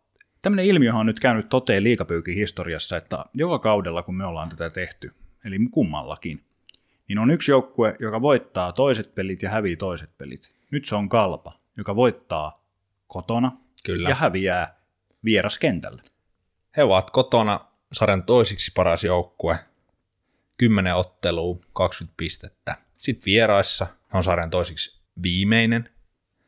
Vierasta on kerätty seitsemän pistettä yhdeksän ottelua. Tehneet vieraissa vain 15 maalia, josta näistäkin neljä tuli yhdessä tappara vierasottelussa. Kahdeksan vieraspeliä sen jälkeen 11 tehty, niin ei, ei ole kyllä kauhean voittavaa lätkää. Hämmentävää, siis miten, miten noin voi käydä. Siis mä en, mä oon monen jääkiekko-mysteerin saanut vastauksen, mutta mä en tähän KK viime kauteen enkä tähän kalpan niin kuin Mistä tämä johtuu? Ja ne on vielä eri päin. Viime vuonna KK oli vieraassa hyvää ja Kyllä. No Petri Karilainen on tulokas, yksi näistä tulokasvalmentajista. Hänellä sitten taas tilanne oli niin päin, että hän sai ne Tommi mietti sen pelaajat. Ja häne, hänelle mekin povattiin, että hän pääsee tästä hyvin jatkamaan samalta vauhdelta, mutta ei se ole ihan niin mennyt. Ei se ihan ole, se on ollut vähän vuoristorataa. Yksi positiivinen juttu siellä on, mitä niin kuin näissä voitoissa ja tappioissa, siellä on menty ylös, alas, tullut molempia, mutta pisimmillään niin on tullut vain kolme tappiota putkeen, ja kaksi kertaa tällä kaudella on käynyt niin, että, tuossa kolmen tappio, tai kerran tullut kolmen tappio, niin siinäkin on vain kaksi pisteetöntä peliä. Eli ei ole ikinä tullut tällä kaudella vielä tilannetta, että kolmeen peliin ei olisi tullut pisteitä. Eli siellä on koko ajan roikuttu tuloksessa, ja se vapauttava voitto on tullut vähintään sen viikon lopussa tai alussa tai heti seuraavalla viikolla. Eli siellä ei ole vaivuttu semmoisiin 4-6 ottelun tappioputkin kääntäen, ei ole tullut myöskään sitten isoja voittoputkia. Et just kun oot tuolla sijalla, niin toi heidän niin kuin pelien voittotappio, voittotappio, voittotappio, tappio, tappio, tappio, voitto, voitto. Nyt neljä edellistä kolme voittoa, niin se on, se on vuoristorataa, tasaisuus puuttuu, mutta sen takia se sijoitus on siellä keskellä. Ja maalivahti Stefanos Lekkas, jolta härskisti vietiin maali muutama kierros sitten, hän on ehkä löytänyt, tai sanotaan, että hän oli semmoinen kalpaan ulkomaalaismaalivahti nimeltä Lekkas, tulee suurin piirtein sitomaan Juha Jatkolan luistimen nauhoja. Oli siis siinä oli, oli just semmoinen. Oli mun ajatus. Kyllä, Jatkolan semmoinen pum, ihan älytön nousu, kiito. Koko Kuopio rakastaa, koko Suomi ties kuka Juha Jatkola. No, Juha ei ole nami tarttunut. Alle 85 prosentti. Lekkas sen sijaan sai paikkansa, aluksi kyttäs, odotti omaa aikaansa, reenas hyvin. ja tota, sitten kun on ollut paikka näyttää, niin vaikka on tappioitakin tullut, niin hän on yli 60 prosenttia tuonut voittoja, 92,5 torjuntaprosentti ja 1,4 päästettyä per peli. Siis todella kovat lukemat ja Juha Jatkolalle ei mitään palaa tuossa taistelussa. Mä haluaisin kuulla sinulta muutaman kenttäpelaajan yksilön nosto. Pystytkö siihen? Kyllä mä pystyn. Epäonnistuneet pelaajat, Lasse Lappalainen, Matias Kantner. Siinä on mun mielestä Kanteriin viime tuli, tuli keväällä, pelasi ihan, ihan riittävän hyvää, että antoi niinku fiilistä, että tästä tulee hyvät treenipelit. Jälleen osoitus siitä, että treenipeleillä ei ole mitään tekemistä. Ei ole löytänyt paikkaa, on löytänyt itse jopa neloskentästä. Tsemppaa ja yrittää, mutta näkee siitä pelaamisesta, että ei ihan lähe. Lappalainen kaksi kertaa 36 tehopistettä nyt vasta viisi tehopistettä, pelaa kuitenkin isoja minuutteja ylivoimassa, niin kyllä se vaan kaipaa, että jos esimerkiksi nämä kaksi yksilöä nostaisi omaa tasonsa, että siellä on se kärki, siis on toteuttaa Rissanen Mäenpää. Räsänen pelaa sitä omaa perus varmaan. Oliver Kapaninkin on nyt pikkuhiljaa rupeaa heräämään. Simon Taivolla on nyt noussut tässä vaikea alkukauden jälkeen. Että kyllä siellä se top kutonen, mutta sitten jos noille niin kärkipaikoille sä oot ulkomaalainen maalintekijä tai sen profiilin pelaaja, oot ykköspakki, tai kakkospakki Lappalainen Sissonsin kanssa, niin kyllä se vaan vaatii enemmän, jos joukkue haluaa menestyä. Mutta se hyvä puoli, että sijoitus on ihan riittävä. Mä olin just t- tähän tulos väliin, että aika kriittisestä suhtautumisesta huolimatta, niin paljonko sitten kuitenkaan tuolta porukalta voi odottaa, että he on nyt pistekeskiarvossa kahdeksantena. Mun mielestä heidän kohtalo ennen kuin yhtäkään peli oli pelattu, oli ehkä sijat 7-10, joten siihen nähden he on suurin piirtein siellä, missä pitääkin. Ihan täysin, ja siis tuosta on isku etäisyydellä, että se top 6 on ihan haarukassa hyvällä voittoputkella ja hyvällä semmoisella niin pelillisellä kohennuksella. Nyt on sielläkin just se, että alkaa niin kuin kaikilla muillakin, että kalpan kohdalla mä jotenkin siihen viime kauden hitsaantumiseen, joukkueen yhtenäisyyteen, että kun he istuu nyt marraskuussa bussissa, joulukuussa, tammikuussa pimeänä ja semmoisessa, niin kuin, he on tottunut yöreissuihin, niin mä, mä povaan jopa kalpalle semmoista niin kuin positiivista virettä, että heillä on se semmoinen pohja siinä niin kuin rosterin kanssa, ja nyt on Karjalaisen kanssa päästy samalle sivulle, löytynyt ykkösmaalivahti, joka oli alun perin kakkosmaalivahti, niin Kalpa voi hyvin olla sitten, kun katsotaan tammikuussa, niin kuuden joukossa. Otetaan tähän segmenttiin ennen supersuosittuja jinglejä vielä yksi joukkue. Se on seiskasialta löytyvä Mikkelin jokerit, eli jukurit. Matkalla kymmenen sakkiin, diisentti liigajoukkue, niin kuin monta kertaa sanottu. Olli Jokinen penkittelee kokonaisia ketjuja ja juna kulkee. Niko Huhtanen villitsee Kalevan kankaan. Repii pelipaitoja. Viikonloppuna oli joku tämmöinen episodi, että hän repi Kasper Björkvistin pelipaidan ja sitten sanoi MTV-urheiluhaastattelussa, että kyseessä oli Mikke Max Oosteen tribuutti nauttikaa mikkeliläisyleisö ja kaikki muutkin liika kannattaa Niko Huhtasesta niin kauan kuin pystytään. On siis, en tiedä riittääkö liike ikinä sitten NHL, mutta tota, on, on todella upea hahmo, siis semmoinen vanhan liiton romuluinen tähtihyökkääjä. Et mitä ei enää pitäisi niinku olla, niinku Vierumäen tehdasasetuksista ei pitäisi päästä läpi tommonen pelaajatyyppi. Ja nyt hän pelaa vielä aamajoukkojen debyytin, siis täysin ansaittu. Siellä on muutamat yksilöt, Otto Mäkinen esimerkiksi, Patrick Puistola, näistä, joilta varmasti odotettiin vähän kyykänä, mutta Huhtanen ei ole mun mielestä vielä tehopisteiden valossakaan konkretisoitunut niin hyvin, mitä, mihin niin se peli voisi. Että hän voisi ihan hyvin rikkoa 50 tehopistettä SM liikaa. Et vähän jopa kärsii siitä, että muu joukkue on mennyt vähän ailehtelevasti, mutta et, hieno nähdä tuommoinen tarina.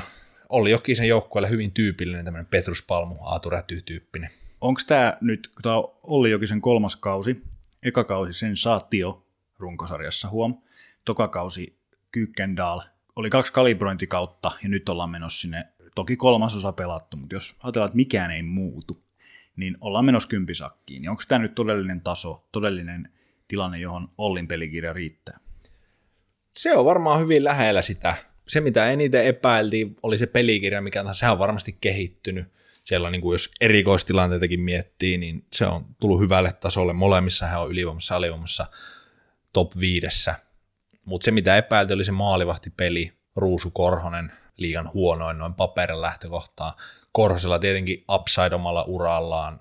Hän on nuori eteenpäin menevä maalivahti katsoin, niin he ovat pelanneet siis Ruusu ja Korhonen melkein minuutilleen yhtä paljon, yhdeksän ottelua, siellä on seitsemän minuuttia peliajassa niin eroa, eli toista otettu jossain vaiheessa enemmän tai vähemmän pois, kun on haettu tasoitusta tai kavennusta, niin Ruusu on selvästi alle 90 torjuntaprosentti ja Korhonen on lähes 92.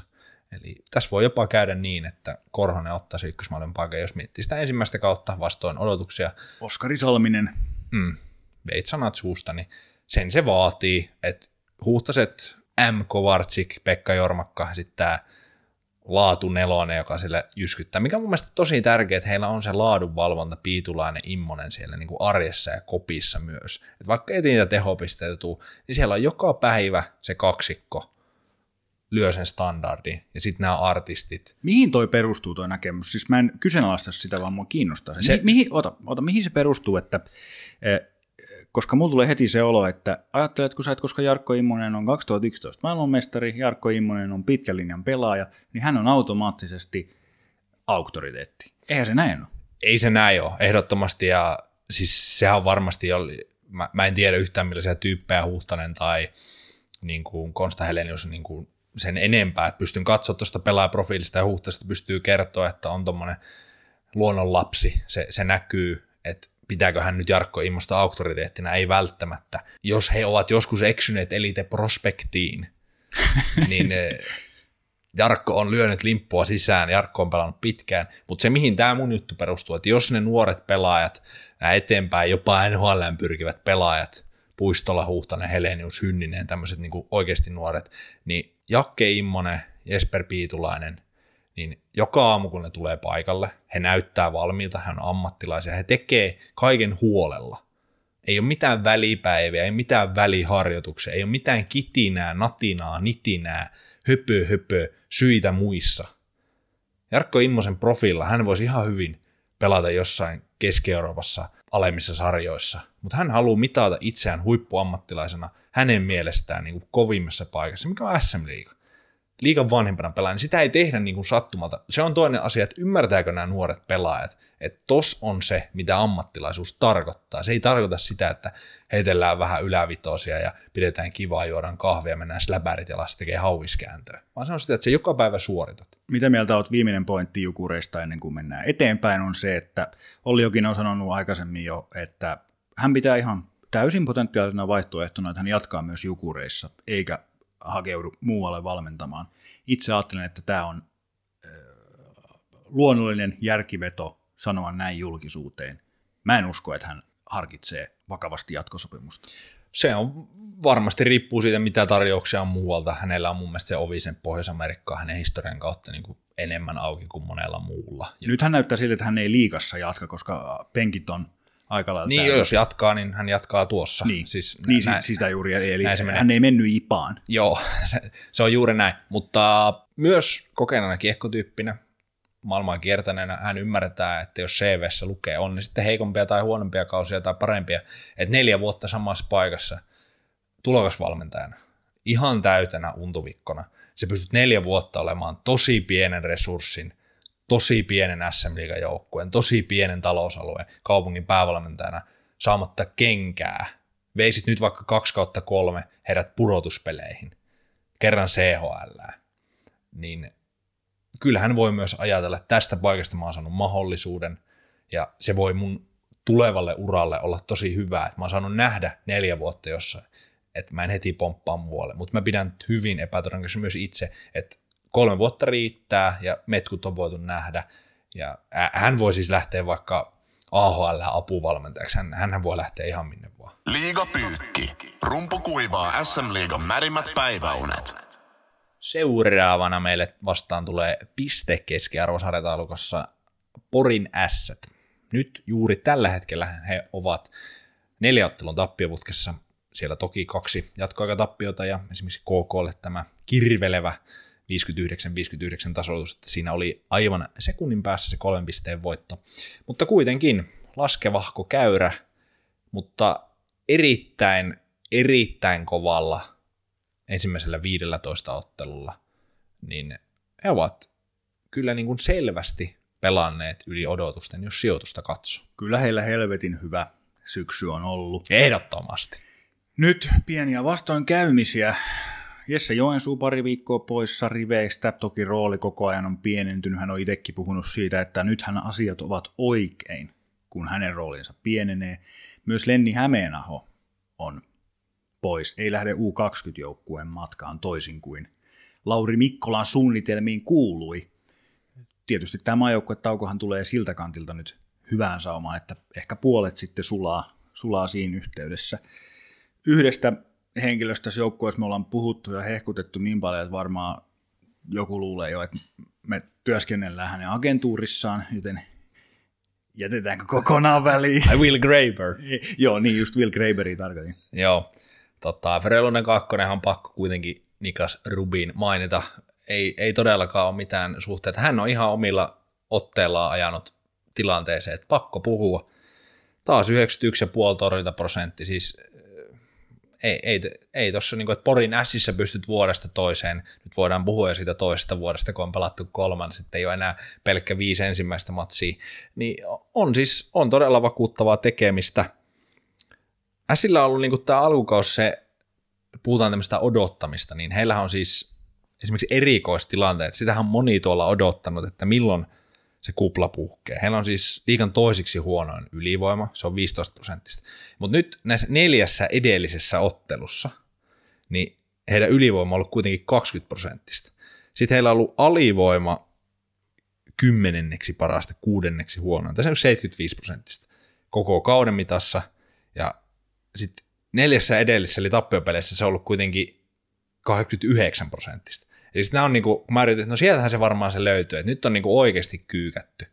Mutta ehkä se kertoo myös sitten, että ylivoima alivoima on ollut voinut olla vähän vähemmän, kun he on vaan tehnyt neljännellisen kolme maalia. Mutta toi on niinku nurinkurinen, että koko kauden mitalla alivoima ja ylivoima on niinku paskaa, mutta sitten kun he on hävinnyt, niin he on ollut, ne on ollutkin parhaat elementit. Niin kyllä mä vähän niin kuin Jere Härkäläinen siellä raapisin päätä. Nyt me saatiin erikoistilanteet kuntoon, mutta sitten me ruvettiin häviä.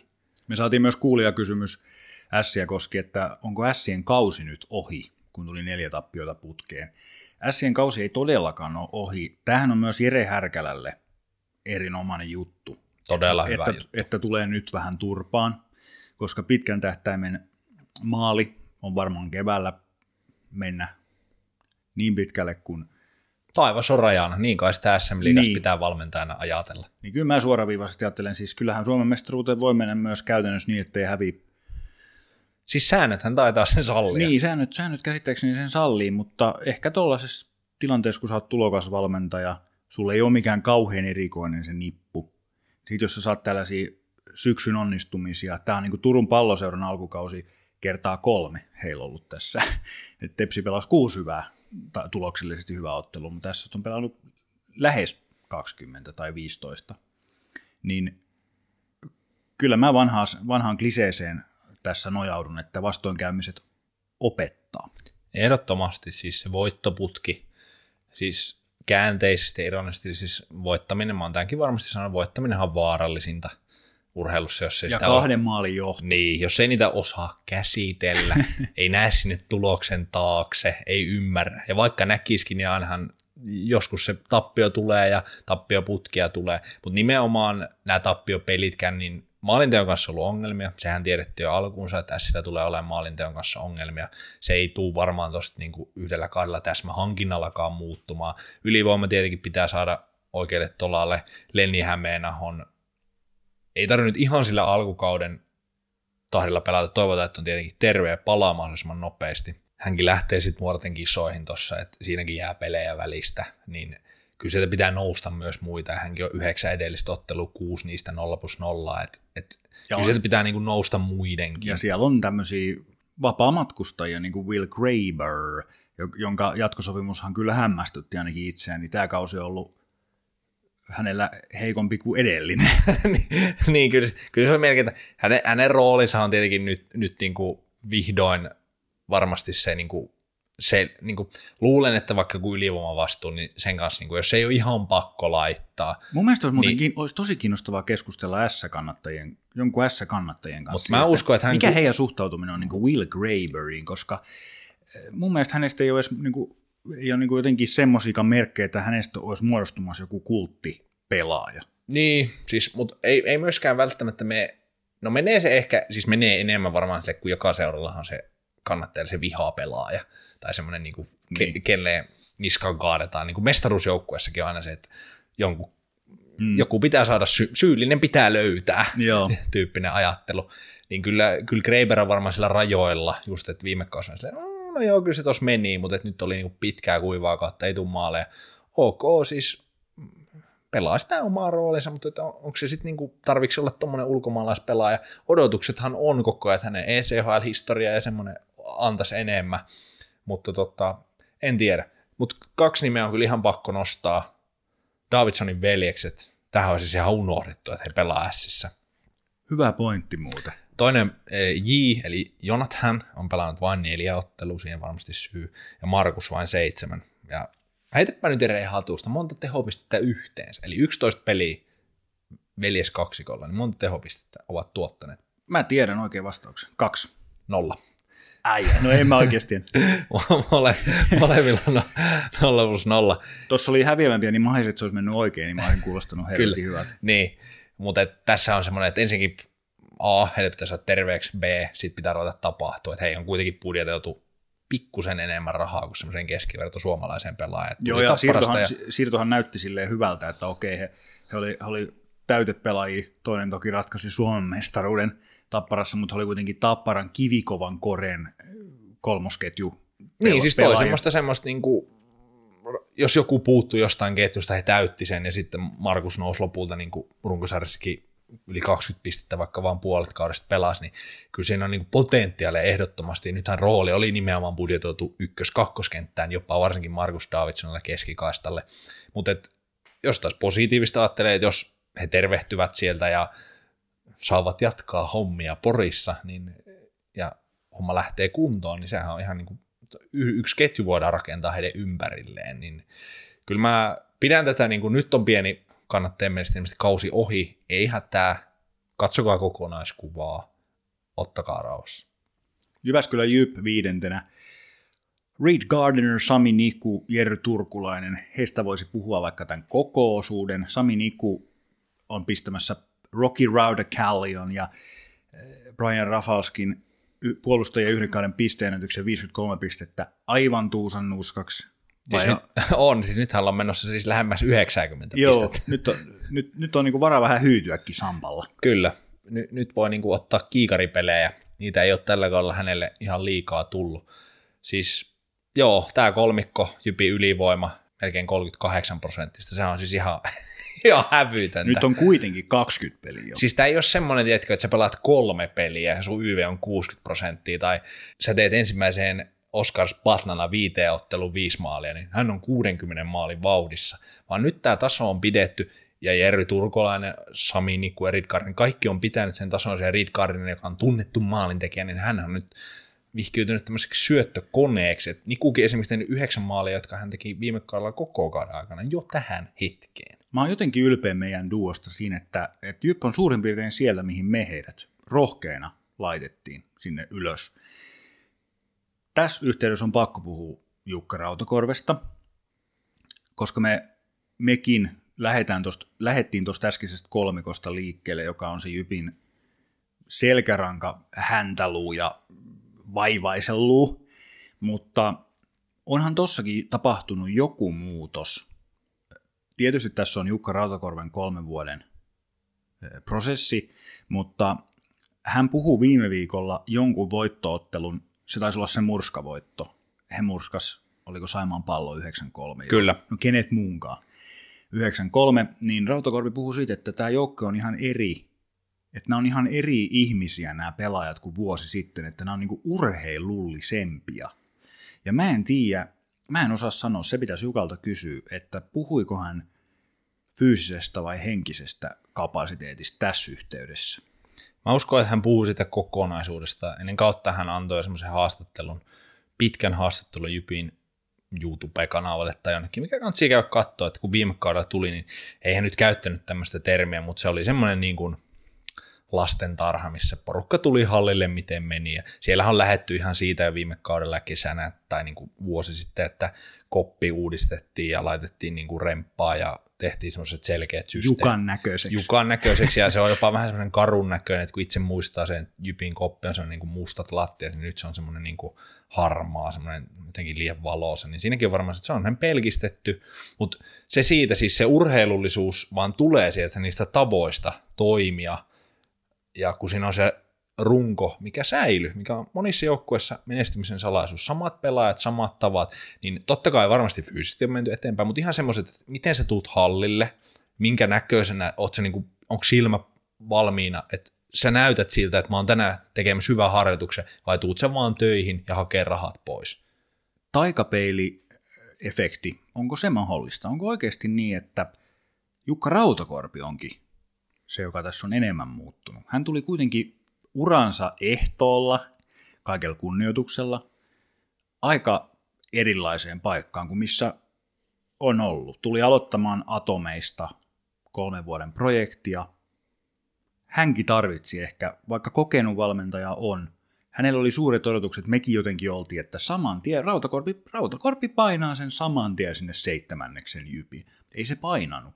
Että voisiko tässä olla niinkin päin, että se muutos on tapahtunut rautakorvessa. Kyllä se on ihan mahdollista ja varmasti hän on vuosien aikana muuttunut. Hän otti sen hapen siinä urheilujohtajan paikalla Tampereella ja katsoi vähän niin kuin pikkusen kauempaa, varmaan oivalsasioita, mutta onhan se perus äh, niin kuin ajattelu, että pelillisesti hän on varmasti muokannut joitain asioita ja luonut sinne ilmapiiriinkin varmasti asioita eri tavalla kuin joskus männä vuosina. Hän ymmärtää nykynuoria varmasti enemmän. Ei, ei varmasti ole niin kuin modernein johtaja ja voi olla ihan älyttömiä jotain vanhan liiton juttuja, mutta et esimerkkinä nyt ihan, että keskiarvollisesti Tapparan jälkeen Jyp on tehnyt eniten maaleja SM-liigassa. Jyp on tehnyt enemmän keskiarvollisesti maaleja peleissä kuin Ilves.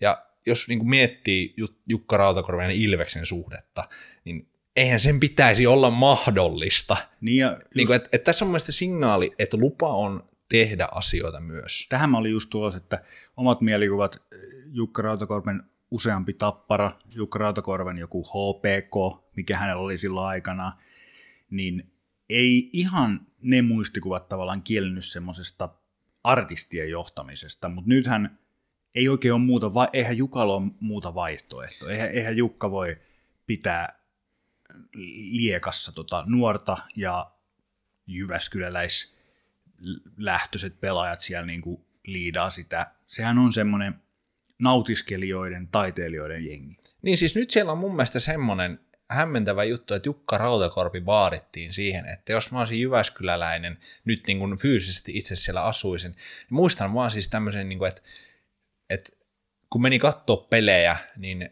Sami Vatanenhan oli syy mennä katsoa pelejä. Mutta sitten mä niin pitkään, että oli semmoisia pelaajia, että ei siellä välttämättä ole. Nyt on Jerry Turkalainen, käytännössä oma kasvatti. Sami Niku, oma kasvatti.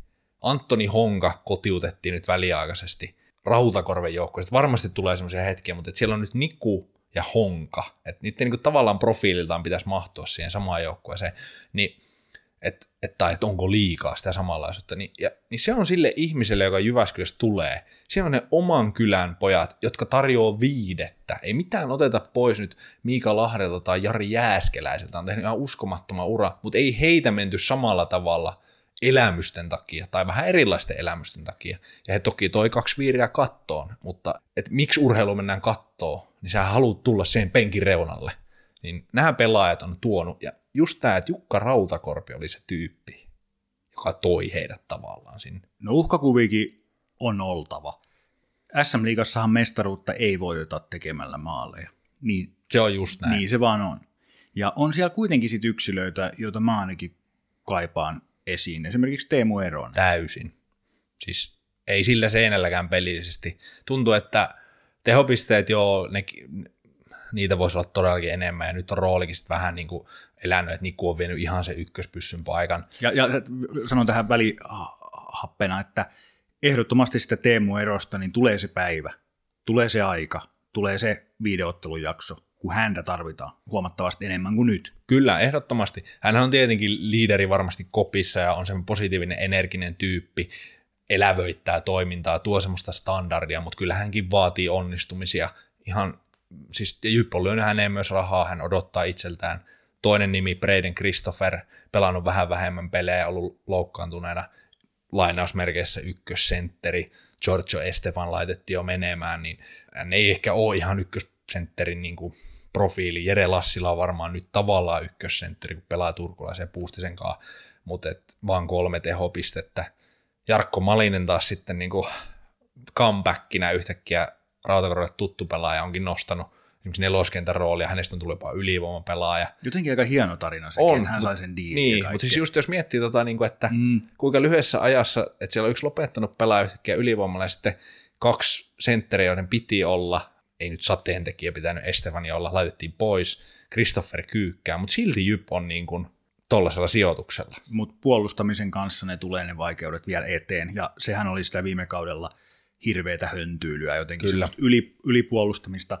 Don't chase them, huusi Herb Brooks Lake Placid 1980-leffassa, niin nyt me ei vielä ehkä olla isoissa määrin nähty sitä chaseaamista. Ei, ja siis nyt on mut sitä vaan- ei saisi tulla. Ei, ja siis nyt se yli oman kantanut ne huonommat pelit, onhan sitten siellä semmoisia pelejä, että just vaikka Honka ja Nikku, niin eihän siis puolustuspäässä se niin kuin fokusohe on kehittynyt siinä vuosien varrella, ja Nikku esimerkiksi hän on todella taitava iskemään oikea-aikainen nopea, mutta mä jotenkin näkisin, että kun alivoimakin on ollut ihan kauheata, mutta nyt esimerkiksi 10 edelliseen otteluun se on ollut melkein 90 prosenttista, 88 prosenttista, että siellä on saatu hommi eteenpäin, Vehviläinen on hyvä, niin mä näkisin, en mä nyt ehkä Luke Witkowskia odota jyppiin, mutta et nyt on tuotiin honka sisään, niin nyt mä uskon, että jos joku sinne tuodaan, niin sinne tuodaan semmoinen solidi peruspakki. Niin kuin Niklas Arelin voisi No ty- tyyppisesti siis tä- tämmöinen profiili, sitä se joukkue kaipaa,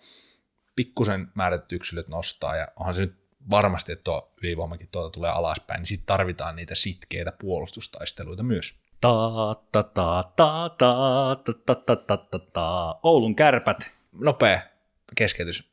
Mä toivoin, että me otetaan tuohon kiinni ja sä otit. Eli tuokaa sen maalilaulu nyt takas. Me, me tehdään sitä työtä täällä tästä loppuun asti. Jos kärpät mainitaan, niin me mainitaan vanha maali tai vä, väli, Oikea maali. oikea maalilaulu. Ymmärrän varmaan siellä hardcore-kannattajat ja pitkän linjan Raksilan lehtereillä istuneet, niin mä tykkään tästä nykyistä, mutta tämä välimaalilaulu, tuokaa se takaisin. Olisitko sinä kuulija uskonut, että Oulun kärpät tulee vasta tässä vaiheessa käsittelyyn, eli siis runkosarjan nelossijalla? Niin se vaan on, että Lauri Marjamäen hedelmäpuusta nypitään nyt mehevää päärynää. Näin se on. Vaikka pohjoisessa ollaankin, niin siellä, sielläkin pystyy näemään sitten hedelmäpuuta kasvattaa oikeassa olosuhteessa. Kärpät on kyllä ensimmäinen viisi matsia. Siellä oltiin jo kenkiä heiluteltiin neljä tappiota ja Lauri ulos ja Lauri oli ensimmäinen, jota koski viimeinen viikko viesti Topilta. Kyllä, ja kärpät tota, mestikseen tyyppinen oli se omakin ajatus, että ei, tämä ei, ole, tää ei ole muuttunut mihinkään, tämä ei ole lähtenyt, ei yhtään. Mutta sitten, simsalabim, pitkä korpivaellus, niin nyt on nähty niinku tuloksellisesti ja jopa vähän pelillisesti semmoinen Oulun kärpät, mikä on oikeasti, kun se tulee, niin se on uhka vastustajalle, eikä se ole semmoinen haavoittunut, ontuva kärppä. Onko taustalla se, onko ratkaiseva tekijä se, että koko Suomi halusi, että Lauri Marjamäki laitetaan ulos, häntä ei laitettu. se, kuka sen päätöksen on hänen jatkosopimuksestaan, sitä ei Mikko Myllykoski tietenkään tehnyt nykyinen urheilujohtaja. Ari Aho roolia ja ralleissa pyörimistä on puitu viime vuonna, että oliko se hänkään vai oliko se Lassi Kukkonen, joka päätti, että Laurille kahden vuoden jatko, niin nythän se näyttää nerokkuudelta. Siis, ja jos miettii, että hän on kuitenkin edelleen alle 50 todella monissa liemissä keitetty, niin urheilullisesti kuin oman uransakin kanssa. Joukkueet on kyntänyt, hän on itse ollut maajoukkuessa ja hyljeksitty siinä roolissa ja nyt kärpissä ja jokeressakin vähän oli, että mitä nyt, sekin jäi jotenkin ihmeellisesti kesken ja toivon, että niin Marjamäen kannalta, että toi kääntyy ihan hänen henkilökohtaisen hyvinvoinnin, että oikeasti hän saa tuon homman kääntymään. Kärpillähän oli hyvä välisarja Kerho vastaan, otti siitä 9 kautta 9, mutta siitä huolimatta alkusyksy tai syksy on ollut, kun talveen käännytään, niin kokonaisuutena positiivinen. Yksi nosto, mikä pakko tehdä, Ville Koivunen pelaa ykkössentterinä kärpissä. Niin ja se, että nimenomaan pelaa sentterinä, se oli mulle kanssa, että en tiedä mikä hänen niinku C-juniori kasvatus on, mutta jotenkin semmoinen ra- laituri, mutta tosi tyypillinen myös sitten semmoinen niin kuin älykkään pelaajan, mikä mun mielestä hän on ollut ensimmäisestä kausista asti nyt kolmas kausi, että pelaisi nyt muualla, jos siellä olisi se AHL-seura, mutta että Kärpille elintärkeä pelaaja, ja yksi mikä hänessä on aina näkynyt, mun mielestä pelaa, niin se nälkä, semmoinen pelin rakkaus ja nälkä, niin nyt se niin kuin alkaa loistaa, saa se iso rooli, ison vastuun. Hän ei ole enää se junnu, jota siirretään vaan kokoonpanosta sivuun, kun se on vähän offensiivinen kikkailija. Rupeaa nostaa sitä omaa roolia, omaa vastuuta, tärkeyttä joukkueelle. Sitten Junttila, Turunen, Antonen, kärkihepaat sen alku 10, kahdeksan matsia täysin unessa. Nyt on alkanut heilläkin niin kuin joukkueen mukana. Et pistepörssissä ei vielä keikuta kauhean korkealla, mutta kärpätkin on ruvennut tekemään maaleja. Minkä verran Ville Koivusen viimeistä SM Liiga läpimurtoa on edesauttanut se, että siellä on ehkä sentteriosastolla Connor Bannerman ollut vähän tällainen miten se nyt sanoisi, no, hän, kaksi hän on, kautta viisi. Hän on siis just pelannut niin hyvin, että ei, ei kehata laittaa pois. Mutta kyllä jos kärpät Suomen mestaruuden haluaa, niin keskikaistalle tarvitaan yksi pelaaja. Petteri Tiivolaista puhuttiin viime vuonna, että tippuu väliin, niin nyt on tippunut väliin. Ei, ei pari syöttöpistettä on tullut sinne. Siinä voi olla kättelyt edes. Si- siinä voi olla, se, se voi olla, siinä voi olla se kuuluisa yhteisymmärrys, että molemmat haluaa jatkaa, jatkaa eri suuntiin. Et Koivunen, et ei, ei sitten kuitenkaan, jos puhutaan Suomen mestaruudesta, mitä kärppien pitää mun mielestä ihan ehdottomasti, jos mitä nyt Ässillekin unelmana Suomen mestaruutta, niin. niin kyllä kärpillä se on enemmän realismia ja noilla panostuksilla pitää olla, niin ky- kyllä sinne keskikaistalle tarvii sitä porukkaa, mutta sentteristä puheen ollen tämmöinenkin fakta vaan tuli vasta Arttu Hyry, niin hän on ollut tällä kaudella tasan kerran jäällä viidellä viittä vastaan, kun vastustaja on tehnyt maali. Se on, se on, onko se niin, että se on aika vähän? Se on 19 ottelua, hän pelannut 13 minuuttia, 43 minuuttia. Eli hän ihan oikeasti on siellä illasta toiseen jäällä. Joskus se paili 15 minuuttia. Kerran! Ja sun rooli on olla nelosentteri. Ja siihen kaiken kivan päälle hyökkäys on paras puolustus. Hän on tehnyt tehopisteitä. Kymppi kasassa jo. Siis tämmöisiä tarinoitahan jokainen joukkue tarvii. Toi on siis kerran jäällä. Jos nyt makuusta, hän on 19 kertaa laittanut kamat päälle, kolme erää jatkojat päälle. Ja se kärppien nelonen muutenkin, se on mun mielestä sellainen. Mm. Ja nyt, nyt Mikkelissä jotenkin nähtiin, Antti Roiko oli pois, syystä tai toista, Tiivola tuotiin siihen, hyrypelas laidassa. Ah, hyvä, että hävisivät, niin tajuavat, että se, siis mä tykkään Antti Roikosta, mä toivoisin, että etunimikin olisi Antti. Mörkö, 15 maalin tahissa, ihan heittämällä.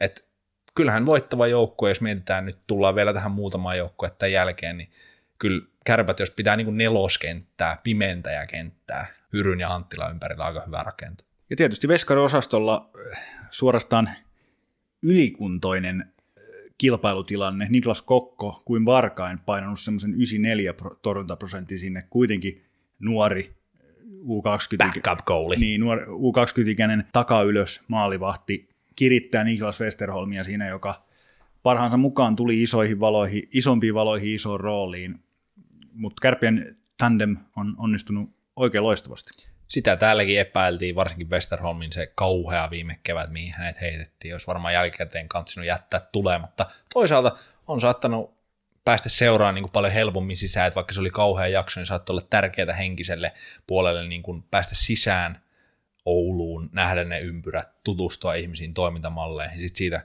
hyvä kesä alle tyyppisesti. Hänkin on pahtanut 92,5 torjuntaprosentille alle kahden päästetyn maalin keskiarvolla, ja häntikin on vähän epäilty, ja sitten on ollut, että no syrjäyttääkö Kokko nyt Westerholmin, niin kyllä aika kova, että, että Kokko on pelannut huomattavasti vähemmän pelejä kuin Westerholm. Kärpät on päästänyt vähiten maaleja SM-liigassa, mikä on sitten, kun niin sanoit, että puolustamalla voitetaan mestaruksia. Että se, että on tullut rentoutta, aktiivisuutta, luovuutta hyökkäyspeliin, niin samalla luukut on ollut kiinni. Ja siinä Westerholm on kuitenkin, vaikka moni nyt hypettää viime viikkoina kokkoon, niin hän on ollut se viimeinen lukko. Epilogina tähän, kärppäfanei on kohdeltu huonosti useamman kauden ajan, seura on kyntänyt, se peli on ollut hirveetä, se on niin hirvittävän seurattu, niin kyllä tähän luottamuksen voittamiseen tarvitaan vielä tavallaan lisää jatkuvuutta. Että me ollaan nyt hyvässä, tai me, he ovat hyvässä vaiheessa ja tilanne näyttää hyvältä. Marjamäki on saanut sen homman toimimaan kärppäfanit ja, ja kärpät, niin se on vähän niin kuin parisuuden, joka rakentaa luottamusta uudestaan, kun se toinen on käynyt ihkuyökerhossa ja sen jälkeen päätynyt johonkin muualle kuin kotiin. Niin tässä mennään kuitenkin pienin askel, että mä ymmärrän, että sitä luottamusta koko ajan nyt rakennetaan siihen juttuun. Et sen takia ehkä semmoista suurta hihkumista ja intoilua ei jotenkin sieltä yhteisöstä vielä ehkä uskalleta, että ei hitto, että petetäänkö mun luottamus taas. Naulan kantaan siis ymmärrän täysin sitä oululaisyleisöä, että siellä on oikeasti semmoinen epäilys, se Lauri Marjamäen niin kuin kaksi jakoisuus, että tuonut meille mestaruksia, mutta sitten se on vienyt meidät ihan väärään suuntaan. Ja sitten se jotenkin huutaakin siellä sitä luistelee. Niin, siis, ja, ja se, siitä pitäisi luopua, mutta se, se vaikka hehkutettaisiin nyt, että hän on tässä mutta ihan oikeasti ammattijääkiekkoille, kyllä hän osaa luistella ja tietää, milloin sitä pitää tehdä. Vaihtaisi vaikka jonkun sanan liiku, kun se luistelu, se luistele, se on, ei jäädä siihen kiinni, niin mutta sitten se potentiaali, että jos se luottamus tulee, yleisö löytyy, tai yleisö löytää hallille, ja Kärpillä on se niin, kuin niin pitkä historia, heillä on menestyneitä, rutinoituneita pelaajia. Mä uskon, että siellä on myös rahaa ja valmiutta käyttää kevään korvilla. Tarvitaan tämmöisiä mahulta-tyyppisiä täsmiä, niin ei sekään ole kiva paikka lähteä pudotuspelejä pelaamaan, että jos sillä oikeasti saadaan se raksilla siihen touhuun mukaan. Liiga Pyykki. Mankelissa kaikki päätuomarista popparimyyjään. Kolmantena on Helsingin IFK korkealla, korkeammalla kuin mitä nykyvärinä antaa ymmärtää. Allekirjoitatko tämän näkemyksen? Joo, kyllä tuossa piti muutaman kerran kelata ja että onko se piste keskiarvo, hämääkö tämä sarjataulukko, mutta kyllä, siellähän Helsingin IFK on. Hifki. Siis tässä, tässä mun mielestä kiteytyy IFK mehän ollaan vähän yllättyneitä. Kyllä. Mutta jos sä katsot niinku rosteria, kokoonpanoa, odotuksia, niin heidän pitää olla tuolla. Joku semmoinen säkenöinti, ylivoimaisuus, dominointi, se ehkä on se, mikä siitä sitten puuttuu. He on kuitenkin hävinneet pelejä, he on ollut al- alakynnessä pelillisesti otteluissa pitkiä pätkiä, niin se ehkä sitten tekee sen mielikuvan. Niin, siis jos tämmöinen suoritus olisi niin vanhalla tapparalla, niin se olisi silleen, että nyt on just sitä, että käydään Kouvolasta hakemassa maajoukkuetta ennen 0-1 vierasvoitto. Tehdään se maali ekassa erässä. Siis just semmoinen. Mutta IFKs varmaan just on se, että sen pitäisi olla semmoista niin kuin, että tässä ei riitä niin kuin, vähän niin kuin sen Tepsin kohdalla on menty nyt siihen, että riittää, että voitot, nyt edes, edes voitettaisiin, mutta IFKs, niin mä huomaan itsessänikin, että että enemmän pitäisi saada tosta. Tuon pitäisi jotenkin räiskyä. Jorosti vetää siellä nyt piste per peli sillä no yhdellä no siinä, maalilla, mutta siinä on, se siinä on, sillä että sille, no, Siinä on yksi, yksi yksilö, joka ei ole mun mielestä ollut pelillinen johtaja kuitenkaan. Semmoiseksi mä hänet budjetoin sinne. Ja sitä odotti kyllä koko liiga Suomi. Juuri tämä siis pointti on se, että hän voi, niin kuin täälläkin linjattiin ja kaikkialla, hän voi tehdä 50 pistettä ja siis tekeekin. Ei, siitä ei ole missään vaiheessa kyse, mutta että se, kun hänestä on puhuttu ja on kantanut se, kantautunut se tieto, että hän on koppiliideri, hän on niin kuin viimeisen päälle oikeasti halukas viemään tota IFKta, niin kyllä tavallaan pitää, niin sillä kentällä tehopistet on tullut, mutta se semmoinen niin pelin rytmien, pelin, se, se vielä odottaa itseään. Yksi syy on mun mielestä se, että hän pelasi väärässä ketjussa tavalla, että Nättisen Pakarsin kanssa ei oikein lähtenyt löytyy, että olisiko tämä Jääskä Vesalainen sitten jopa niin kuin, että kaikki munat siihen samaan koriin, Olisiko se se juttu? Mä, mä luulen, että se Jääskän kanssa se yhteistyö. Siinä mä näen semmoista jotain niin kuin Tanus Lehterä, Savinainen hybridihomma. Sitten kuka siihen saadaan kolmanneksi. IFK kannalta tosi hyvä, että vaikka Jori pelaa nyt piste per peli, niin potentiaalia kentällä, hän itsekin sen tietää, niin, ja sen näkee hänen pelistä, sitten se on valtavasti tilaa. Mä tiedän, että sä olet Maltin ihminen, mutta silti mä jo vähän sanon siihen suuntaan, että nyt on myös se tilanne eri, että nyt IFKlla näyttäisi olevan kaksi maalivahtia. Niin kuin Hovisille tehtiin loppukauden sopimus, hänellä on vielä yhden käden sormissa suurin piirtein laskettavana ne pelatut ottelut, onko niitä 5-6 kappaletta tässä vaiheessa, niin tota, mutta silti hän tekee jonkunnäköistä Phoenix-linnun kaltaista nousua. Sieltä niin kuin vähän vielä, hän on tullut näiden ongelmien kanssa julkisuuteen, mutta jotenkin pelillisesti e, e, mun mielestä hän on vielä varjoissa ja pystyy siihen Roope Tapauselle nyt lyömään komppirumpu. Niin, hän on pelannut nyt kuusi ottelua, päästänyt viisi maalia. Torjuntaprosentti on 95,69 ja Tapo, Taponen siinä ykkösmaalivahin roolissa 89,44.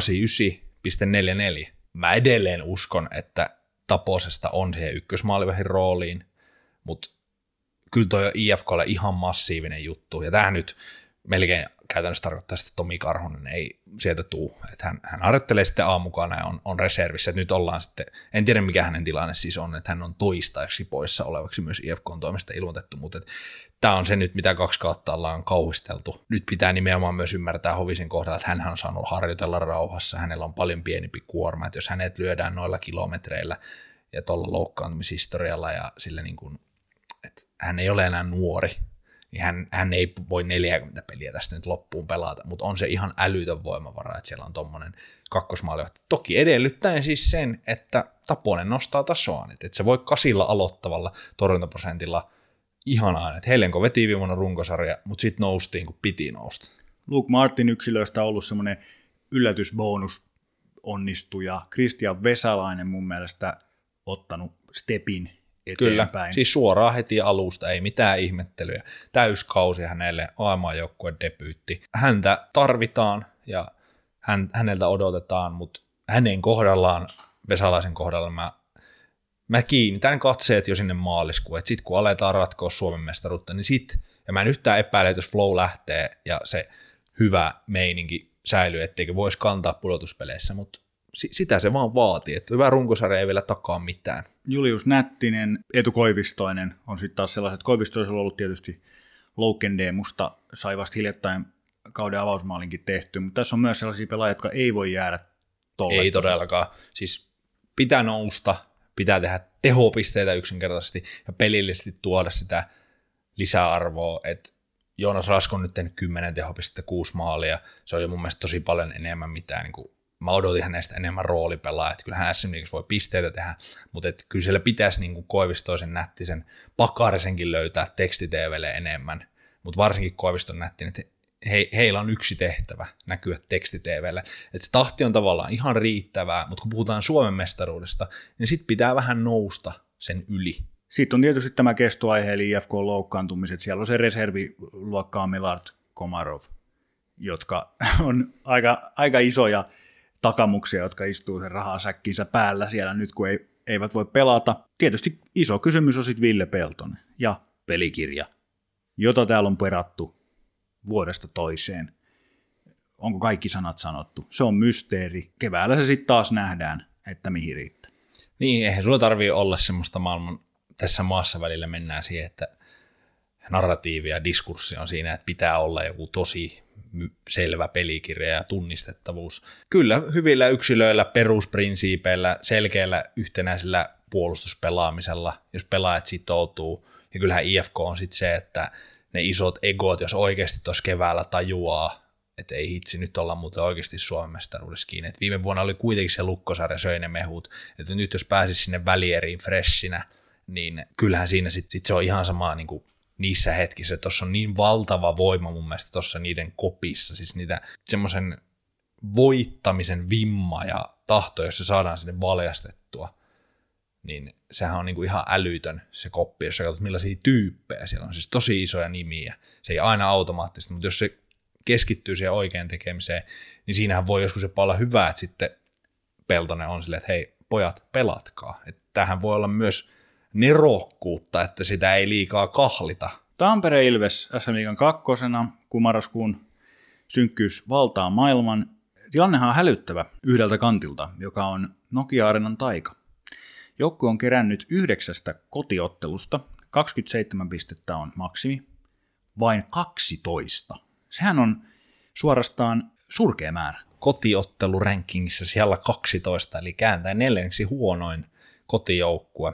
Aikaahan vielä kääntää, siellä on 21 kotiottelu jäljellä, mutta ollaan puhuttu, niin kuin, no ok, jos pelaa tapparaa vastaan, sit saako heiluttaa lippuja vai ei, se ei, mutta et, kyllähän se kotietu, kun Ilveksen kohdalla nyt mennään jo sinne pitkälle, että jos tuosta rakentuskin nyt oikeasti peikko, että on se, että siitä tulee juttu, että se koti, tai niin kuin kotipelaaminen on heikompaa, varsinkin siellä joukkueen sisällä, että siitä tulisi joku ongelma, niin vähän yrittää nyt löytää niitä säröjä. Muuten mun mielestä Ilveksellä, niin kuin, no maalivaisto on jaettu ihan riittävästi, nyt on Gunnarssonin niin prosentit vähän paremmat on, on niin kuin olevina, mutta toi tuntuu, että toi heiluu vuorotelle. Odottaisitko sä sitä, että jompikumpi naulattaisi ykkösmaalivaisto? No naula on voimakas sana, mutta sanotaan, että tota, niittejä, niittejä voidaan käyttää. Mm. Et kyllä siinä pitää mun mielestä, mä koen turvaa siinä ajatuksessa, että voidaan sanoa, että kuka on joukkue ykkösmaalivahti. Kyllähän se Kyllä. Kyllähän se nyt pitää tietää. Niin, siis, mä,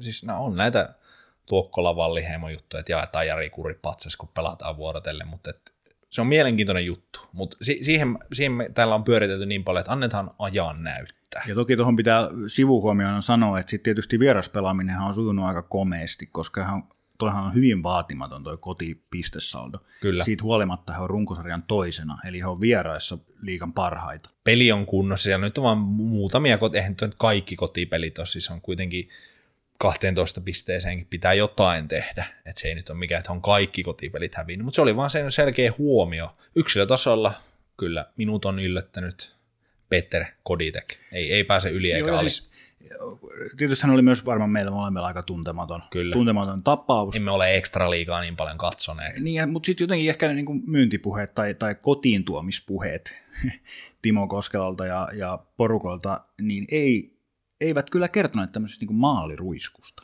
ei, se on ihan... varmaan hänet itsensäkin ehkä yllättänyt. Joo. en tiedä. Et hän on iskenyt toista kymmentä osumaa jo tässä vaiheessa kautta. Mm, Oula Palve, jolta mä oon odottanut koko alkukauden paljon ja odotin jo ennen kuin kausi alkoi. Hänhän on se kuuluisa Suomen mestaruuskandidaatin keskushyökkääjä. Onko tuossa vähän semmoista jotain lehterä sukulaisuutta, että eihän kuitenkaan sitten ehkä ole semmoinen just se, mikä puuttuu, se semmoinen niin pelillinen johtaminen. Hän, on, hän tekee paljon pisteitä. Mä en tiedä, puhuuko mä tässä vaan mielikuvista nyt. Ei, ei kyllä, sä, kyllä sä oot ihan oikeassa. Siis Oulan kanssa on mun mielestä se niin kuin minkä hän varmasti itse tietää, myös Ilves tietää, kyllä he Pendo tietää sen. Et, et, ehkä se voisi kääntää näin ihan konkreettisen esimerkin avulla, että et hän voi haahuilla ihan miten sattuu tavallaan, ja sitten on 0 plus 3, ja se ihmiset on se, äh?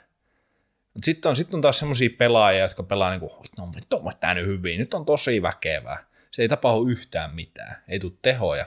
Mutta sitten näissä kahdessa pelaajassa on se, että kun haetaan profiilityypissä, että jos sä haet niin kuin Suomen mestaruutta, niin sulla pitää olla niin kuin myös se pelaaja niin kuin Oula, että on seiskapeli jatkoaika, pitää heittää se lätty, niin hän heittää sen lätty. Sitten sulla pitää kuitenkin olla se Santeri Virtanen työnimenä, joka syö sit sen kiekon. Et Oulahan ei syö sitä kiekon. Syö sen vastustajan lätyn. niin, niin että et kaikkea tarvitaan – Ilveksen vaikka sentteriosastossa semmoisessa pelillisissä jutuissa, että, että mikä ikinä Oulan ympärille, ketkä siihen nyt lopulta asettuu, niin he on se, jotka vie pelin toiseen päähän, ratkoo ylivoimilla. Sitten pitää olla myös joku toinen kenttä, ja sitten ennen kaikkea pitää olla se semmoinen niin kuin vähän Jere Lehtishenkinen all-around-tyyppinen kenttä. Oulan kentältä ei saa mitään muuta kuin ne tehopisteet että hän ei ole sitten niinku vastustajan jarruttaja tai hän ei tuo energiaa koppiin tai taklaamalla. Et voittava joukkue tarvii hänenlaista pelaajaa, mutta hän ei yksin kanna koko joukkuetta. Adam Glendening tuli sisään ja hänet nostettiin jo Raipen tasolle tässäkin foorumissa viime viikolla. Se pakistotilannehan on mielenkiintoinen, siellä on niitä profiilinimiä, Arttu Pelli, joka on loukkaantumisesta kärsinyt. Sen lisäksi joukkueessa on myös sellainen pelaaja kuin Joni Jurmo. Mm. Näin on. Mikä hänen, mihin hänen dominopalikkansa tässä yhtälössä tulee asettumaan? No tällä hetkellä varmaan, kun se on se kolmen raitin linja siinä, Lancaster, Glendening, Pelli, jos kuvitellaan, että he pelaa eri pareissa. Jarkko Parikko on niin kiveä hakattu kuin voi olla. Dominic Masin on aivan siinä vanavedessä niin kiveä hakattu kuin voi vaan olla. Niin kyllä Joni Jurmo varmasti itse ajattelee, että hän on niin kuin parempi kuin vaikka Otto Latvala. Mutta tässä tullaan siihen, että mitä profiilia valmennus hakee, miten kätisyydet menee. Et Jurmo on parhaimmillaan varmaan ja on yksi SM Liigan parhaista luistelijoista pakkina, on isokokoinen, vähän pohjoisamerikkalainen juttu, että käyttääkö kaikkia apuja oikeissa hetkissä, hyödyntääkö luistelua oikeissa hetkissä, että kun pitää puolustaa, vai hyödyntääkö luistelua vaan silloin, kun on kivaa viedä kiekkoa, käyttääkö kroppaa, niin kuin ton kokoista kroppaa pitäisi käyttää, niin siinä on mun mielestä ne kysymysmerkit. Mutta toisaalta reserviä pitää mestaruusjoukkueessa olla, että jos sä pystyt sieltä ylimääräisistä heittää tuommoisen pelaajan. Toki, jonka... toki säälimätöntähän toi on, että kun hän Mikkelistä tonne siirtyi, niin ei ollut varmaan kummankaan osapuolen ajatus tämä. Ei varmasti, ei todellakaan. Ja jos kaikki on terveenä, niin tällä hetkellä on just just siinä, että rotaatiossa pyörii. Se, se, on, se on ihan selvä homma. Sitten taas niin kuin isossa kuvassa vaikka Glendening tuonti, niin se, että onko Joni Jurman rooli se tai tuo tai tämä, niin siitä mä kyllä taas sit tykkäsin, niin kuin, että just ei nyt ihan raipe, mutta että Risto Jalo. Jyrki Lumme. Mutta siis äh, se, se profiili, eli jos sun pitää oikeasti Savinaisen kanssa, kun hyvin todennäköisesti, että sun pitää vääntää, niin hän pystyy siihen. Se, semmoinen uskomus mulla. Hän on jotenkin semmoinen niin, niin maailmanmiehen aura siinä sen kaikessa jotenkin semmoinen niin kuin toivon, että hän käytäisi tälläkin lomalla, maajoukkuetaan lomalla, siis käy jossain etelässä, että hän ottaa sen rusketuksen pinta. Se jotenkin kuuluu siihen hänen profiiliin. Huhtikuun viimeisenä päivinä ensi vuonna, niin Tappara Ilves finaalisarjan seiskapeli jatkoajalla Adam Glendening ohjaa mailan tupella kiekon ohi Christian Helilön, kun Velimatti Savinainen on hävinnyt kaksi. Ja Oula Palve heittää sen kiekon sinne rystylätyllä. Esimerkki ja oire Tapparan ongelmien toteen tulemisesta on se, Topi, että Richard Grönborg on enenevissä määrin alkanut puhumaan tuomareista. Hän on ruvennut kertomaan hänen ja tuomarin välisestä Is This Personal-keskusteluista. Sen lisäksi viime viikolla huolimatta, että he voittivat vaivoin vaivaisen Turun palloseuran Turussa, niin se mitä hän halusi erityisesti painottaa, että shitty day at the office. Tämä on oire siitä, että Tapparan peli ei suju. Siinä on ihan hyvä, hyvä tota, lankojen yhdistelyä, salapoliisityötä. Ei Hänhän on siis kokenut Kyllä. kettu, Kyllä. Joka tietää, Pohjois-Amerikassa. Joka tietää, millä tavalla ohjataan Kyllä. peliä. Tämmöistä Jose Mourinho-tyyppistä kiinnitä katse minuun, ei joukkueen pelilliseen antiin. Mekin täällä aloitimme puhumaan Rickard Grönborgista. Hänestä ei muuten ihan älyttömästi syksyn aikana edes puhuttu noin niin kuin yleisesti, että Tappara on liitänyt, sitten tuli se yksi kupru, kolme matsia, tai oikeastaan aika isokin kupru sitä Sien pelistä lähtien. No, sitten palattiin raiteille, kolme voittoa. Tuosta tuli meille kysymys myös, että, että missä on niin kuin esimerkiksi sakot, kun niin kuin hän, puhuu, hän puhuu suoraan tuomarista, että koska, koska sakko vi, mä, viuhka viu. Niin, mä, mä uskon, että, että jos nyt jo tulee tuommoista tekstiä, mitkä ei mun mielestä ollut kauhean pohjaisia. Isit Personal, se, lähti, se oli siis ihan täysin väärinkäsitys. Hän ei välttämättä vaan tiennyt, että missä se foorumi on, mistä siitä kysyä, että hänellä ei ole Rönnin puhelinnumeroa, niin se tuli sieltä semmoisessa turhautuneessa mielentilassa. Niin, mutta kyllähän siitä huolimatta hän, hän, hän, halusi tuoda sen. Hän teki valinnan tuoda Kyllä. sen siinä esiin. Ehdottomasti ja niin kuin NS suorassa lähetyksessä tai niin kuin nauhoitettuna. Ää, ja sitten tämä Turun homma, vaikka ne oli kyllä ihan, ihan niin kuin vaikka se somppinurmitilanne, niin se oli ihan olemassa oleva, mutta tuommoisia tuomarivirheitä, niitä tulee satoja kaudessa, molemmat joukkueet hyötyy, niin miksi hän on halunnut nostaa nyt näitä ja näin poispäin, niin varmasti on semmoista teatteria, jotain semmoista turhautumisen ulostuomista. Sakkoja mun mielestä ehkä sitten tulee jo siinä vaiheessa, jos mennään oikeasti nimillä ja ruvetaan niinku tämmöistä... Ei ole eläessä viheltänyt hyvää peliä. Ja tyyppisesti tai, tai johonkin tämmöiseen niin kuin, että tuomarit aliarvioi tätä systeemiä tai jos sieltä rupeaa tulee jotain semmoisia sitä tuomarijärjestelmää herjaavia kommentteja, että jos ne on vaan tommosia pointtauksia, että mun mielestä toi oli huono vihellys tai toi oli huonosti hoidettu, niin se ei ylitä sitä, että sit jos tullaan semmoiseen, mennään vielä isompaan kuvaan, mutta et, jos tässä nyt on sitten Tapparan ongelmat, niin kyllä ne aika, aika marginaaliset sitten lopulta on, mutta nehän ei ole Tapparan ainoat ongelmat. Ei. Tappara on pelannut yli odotusten sen on pakko olla yli odotusten kaikesta huolimatta, vaikka niin kuin olisi kiva sanoa, että he on niin kova joukkue.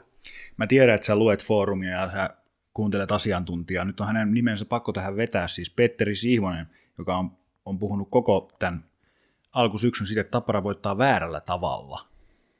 Niin, tä- tässä tullaan varmaan sitten, jos ei nyt mennä sihvoslaisuuteen sen enempää, mutta uskaltaisin väittää ja tekstejä vähän lukena, niin puhutaan myös sitä pelitavasta, eli jos hän ottaisi Grönborista, jos puhutaan hänen pelitavasta, otettaisiin vähän kaasua pois, pikkusen keskityttäisiin puolustamiseen, ja omissa ei kolisisi ihan yhtä paljon, mutta sitten taas he on tehnyt kymmenen maalia enemmän kuin toinen joukkue, niin kuin eniten maaleja tehneessä listassa, eli Ilves, joka on vielä pelannut yhden matsin enemmänkin, eli, eli he on valinneet, ja Grönborin jääkiekko, hän toi omat mausteensa, hän toi oman juttuunsa, ja se on iskeen maaleja, voittaa vastustaja maalinteko kilpailussa.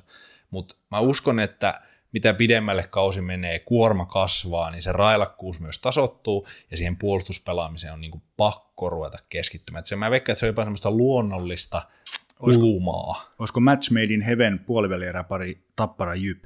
Tuli vaan tästä rallattelusta. Ky- kyllä siinä olisi niinku semmoinen, että on, on superyksilöitä, jos kai jatkuu niinku toi tahti, Petri Kontiola palaa tuohon vuosien jälkeen tuohon tapparanippuun. Ja Hänellähän muuten sopimus on nyt alkanut ja ensimmäinen matsi olisi silloin ensi viikon perjantaina Tappara Ilves. Niin ensimmäinen matsi, jossa hän, Tapparan seuraava ottelu. Otetaan, otetaan nopea veikkaus, tehopisteet. Sä uskot, sä uskot, että hän pelaa siinä? Kyllä mä uskon. Siis no, kumman kotiottelu se? Tappen. No niin, no muutenkin ehkä halli olisi täynnä, mutta onhan se nyt, jos siinä tiistai keskiviikko viimeistään julkaista, että Petri on siinä kakkosen keskiössä tai jopa ykkösen keskiössä, niin mä sanon 0 plus 3. Mä sanon 0 plus 0. Miinus neljä. Pelaa vaan kahdeksan minuuttia. Pienin askelin, pienin askelin. Tappara yksilöistä, jotka ovat jo osallistuneet joukkuetoimintaan tällä kaudella, Christian Helianko, Nafshed, on joutunut isompaan rummutukseen. On, ja nyt on vähän tasaantunut se tappioiden myötä ja muutama heikon. On, on otettu vähän vaihtoonkin. Ja, on, on, on, jouduttu, mutta se, se oli ihan luonnollista. Hän pelasi viime vuonna umpisurkean siis kasilla alkavan runkosarja. Ja sit, sitten sit näitä yksilöitä, nythän on siis ihan pakko yksi nimi nostaa, joka viime viikolla erityisesti Nicholas Halloran, joka iski hattutempun ja taisi tehdä niin sen ympärillä myös maalit molemmissa otteluissa. Kyllä. Vä, niin ja iski, pelissä myös kaksi syöttöä. Joo, eli iski niin viisi maalia kolmeen peliin. Mä oon hyvin yllättynyt hänen, tietysti nyt on niin hyvä jakso, hyvä lyhyt jakso, mä oon hyvin yllättynyt siitä, miten rajusti hän on tullut sisään tähän ja tehnyt tulosta. Erittäin hyvä nosto. Itse tämmöisenä ö, tilastojen rakastajana, niin joo, tämä tää niinku lento ja se, että se on, suurin syyhän on siihen, että hän on hyvä pelaaja. Siinähän se on niinku se lähtökohta, mutta että oiva keskinen Petteri Puhakka, ns kolmoskenttä, hän on ollut niinku ihan huikea. Siis siinä on tapahtunut kaikki. Tulokas, joka pelaa aikamies. Puhakka on ottanut oman paikkansa – jo viime kaudella niin kuin läpimurto, nyt jatkaa siitä. Sitten siihen ulkomaalainen, joka varmaan, että onko tämä vähän pienempi rooli, ketä nämä mun ketjukaverit, ja sitten se kääntyykin toistepäin. Mutta jos mä, mä sanon vielä Haloranista sen, että, että hänen urahistoria, jos käy kattoo, hän pelasi Saipassa SM-liigassa, Saipassa 25 matsia, 17 pistettä. Hän on pelannut semmoista puolen pisteen vähän yli SHL, Allsvenskanissa tehnyt hyvin tehoja, niin ok, ylipiste per peli vähän pienemmässä roolissa. Onhan se mutkin yllättänyt. Mutta kun sä pääset hyvien pelaajien ympärille ja se potentiaali hänellä on, niin mä en ole niin yllättynyt, kun mä muistan hänet sieltä Saipasta, että siinä oli jo silloin semmoisia virkeitä merkkejä. No kolmasosa takana Tapsullakin. Mitä sä ajattelet niin nytkähdysvaarasta, sanotaan tässä seuraavan 15 pelin aikana? Uskot sä, että kun on 35 matsia pelattu, Tappara yhä sarja ykkönen? Kyllä mä uskon. Se on toi kolmeottelun tappioputki, nämä pienet vaikeudet, niin tähän taukohan tuli tosi hyvään paikkaan. Nyt saadaan oikeasti harjoitella asioita. Toki heillä on paljon myös pelaajia maajoukkuessa. Ja sitten onko, miten ulkomaalaisia pelaajia, halutaanko heille antaa lomaa ja käykö he jossain Keski-Euroopassa muuta, mutta varmasti harjoitellaan myös. Niin Joo, ja Gröbä, Gröbä sanoi jo saipapelin jälkeen, että ei anteeksi, ei saipapeli jälkeen, se oli viimeinen peli ennen taukoa. Yksi peli ennen sitä hän sanoi, että, että tauko tulee tarpeeseen moninkin tavoin, erityisesti sen takia, että lisää on harjoiteltava, koska pelitapa on uusi, mutta pelaajat ovat hienosti ottaneet muutokset vastaan, mutta se tarvii edelleen niin kuin toistoa. Niin, siis mun väittämä perustuu siihen, että he ovat pelanneet niin kuin paljon vaikka laukaisutilastojen tai odotettujen maalien XGn kautta niin kuin voittanut pelejä, mitä he ei olisi pitänyt pelata, ja joidenkin asiantuntijan mukaan pelitapaakin on väärä, mutta jos se saadaan niin kuin tasapainottumaan se, että he tuo sinne vähän vankkuutta siihen puolustuspelaamiseen, mutta se ei kuitenkaan kärsi siitä, hyökkä- tai se hyökkäyspeli ei kärsi. Että jos hän on nyt niin kuin väärin pelaamalla voittanut noin paljon, niin sitten kun sä katsot tuota kokoonpanoa, että siellä on kaikki uudet pelaajat, siis vahvistuksina ykköskoriin tulleet pelaajat. Pelannut kuitenkin, Baptistan vehen siellä, että on vaan 12 tehopistettä, mutta siellä on niin kuin kärki niin kuin pelannut tosi hyvin. Leskinen pelaa todella hyvin pakistossa. Niin kuin, että ulkomaalaiset nauttii, jos Kontiola tuo tuohon vielä lisää arvoa, niin tahti vaan kiihtyy. Ja kun nyt rupeaa myös muut joukkueet väsymään, rupeaa tasoeroja tulee, niin Tappara rallattelee määrätyt pelit vaan sillä rutiinilla, mitä niin kuin kaikki kärkijoukkueet tekee. Mutta sitten ne tiukat matsit, niin niissä voi vielä Tapparalla pidempään ongelmia. Mutta mä näen, että toi vaan vahvistuu ja jotenkin se odottamien vastainen voittaminen, niin se vähenee ja Tappara vaan parantaa. Tämä oli liikapyykkijakso, jossa oli aivan taku varmasti jokaiselle jotakin. Vetäydymme tästä nyt maajoukkuetavon viettoa, jota meillä ei ole. Nimittäin ensi viikolla tulee QA-jakso, eli kysymyksiä ja vastauksia. Lähettäkää meille jo saman tien, kun tämän jakson olette kuunnellut, niin mitä tahansa kysymyksiä, pääosin jääkiekosta tietysti pyritään keskustelemaan, mutta myös lempiruoka voidaan kertoa. Kyllä. Kiitos kun kuuntelit. Minun nimeni on Jere Hulttiin. Ja minä olen Eetu Kvist.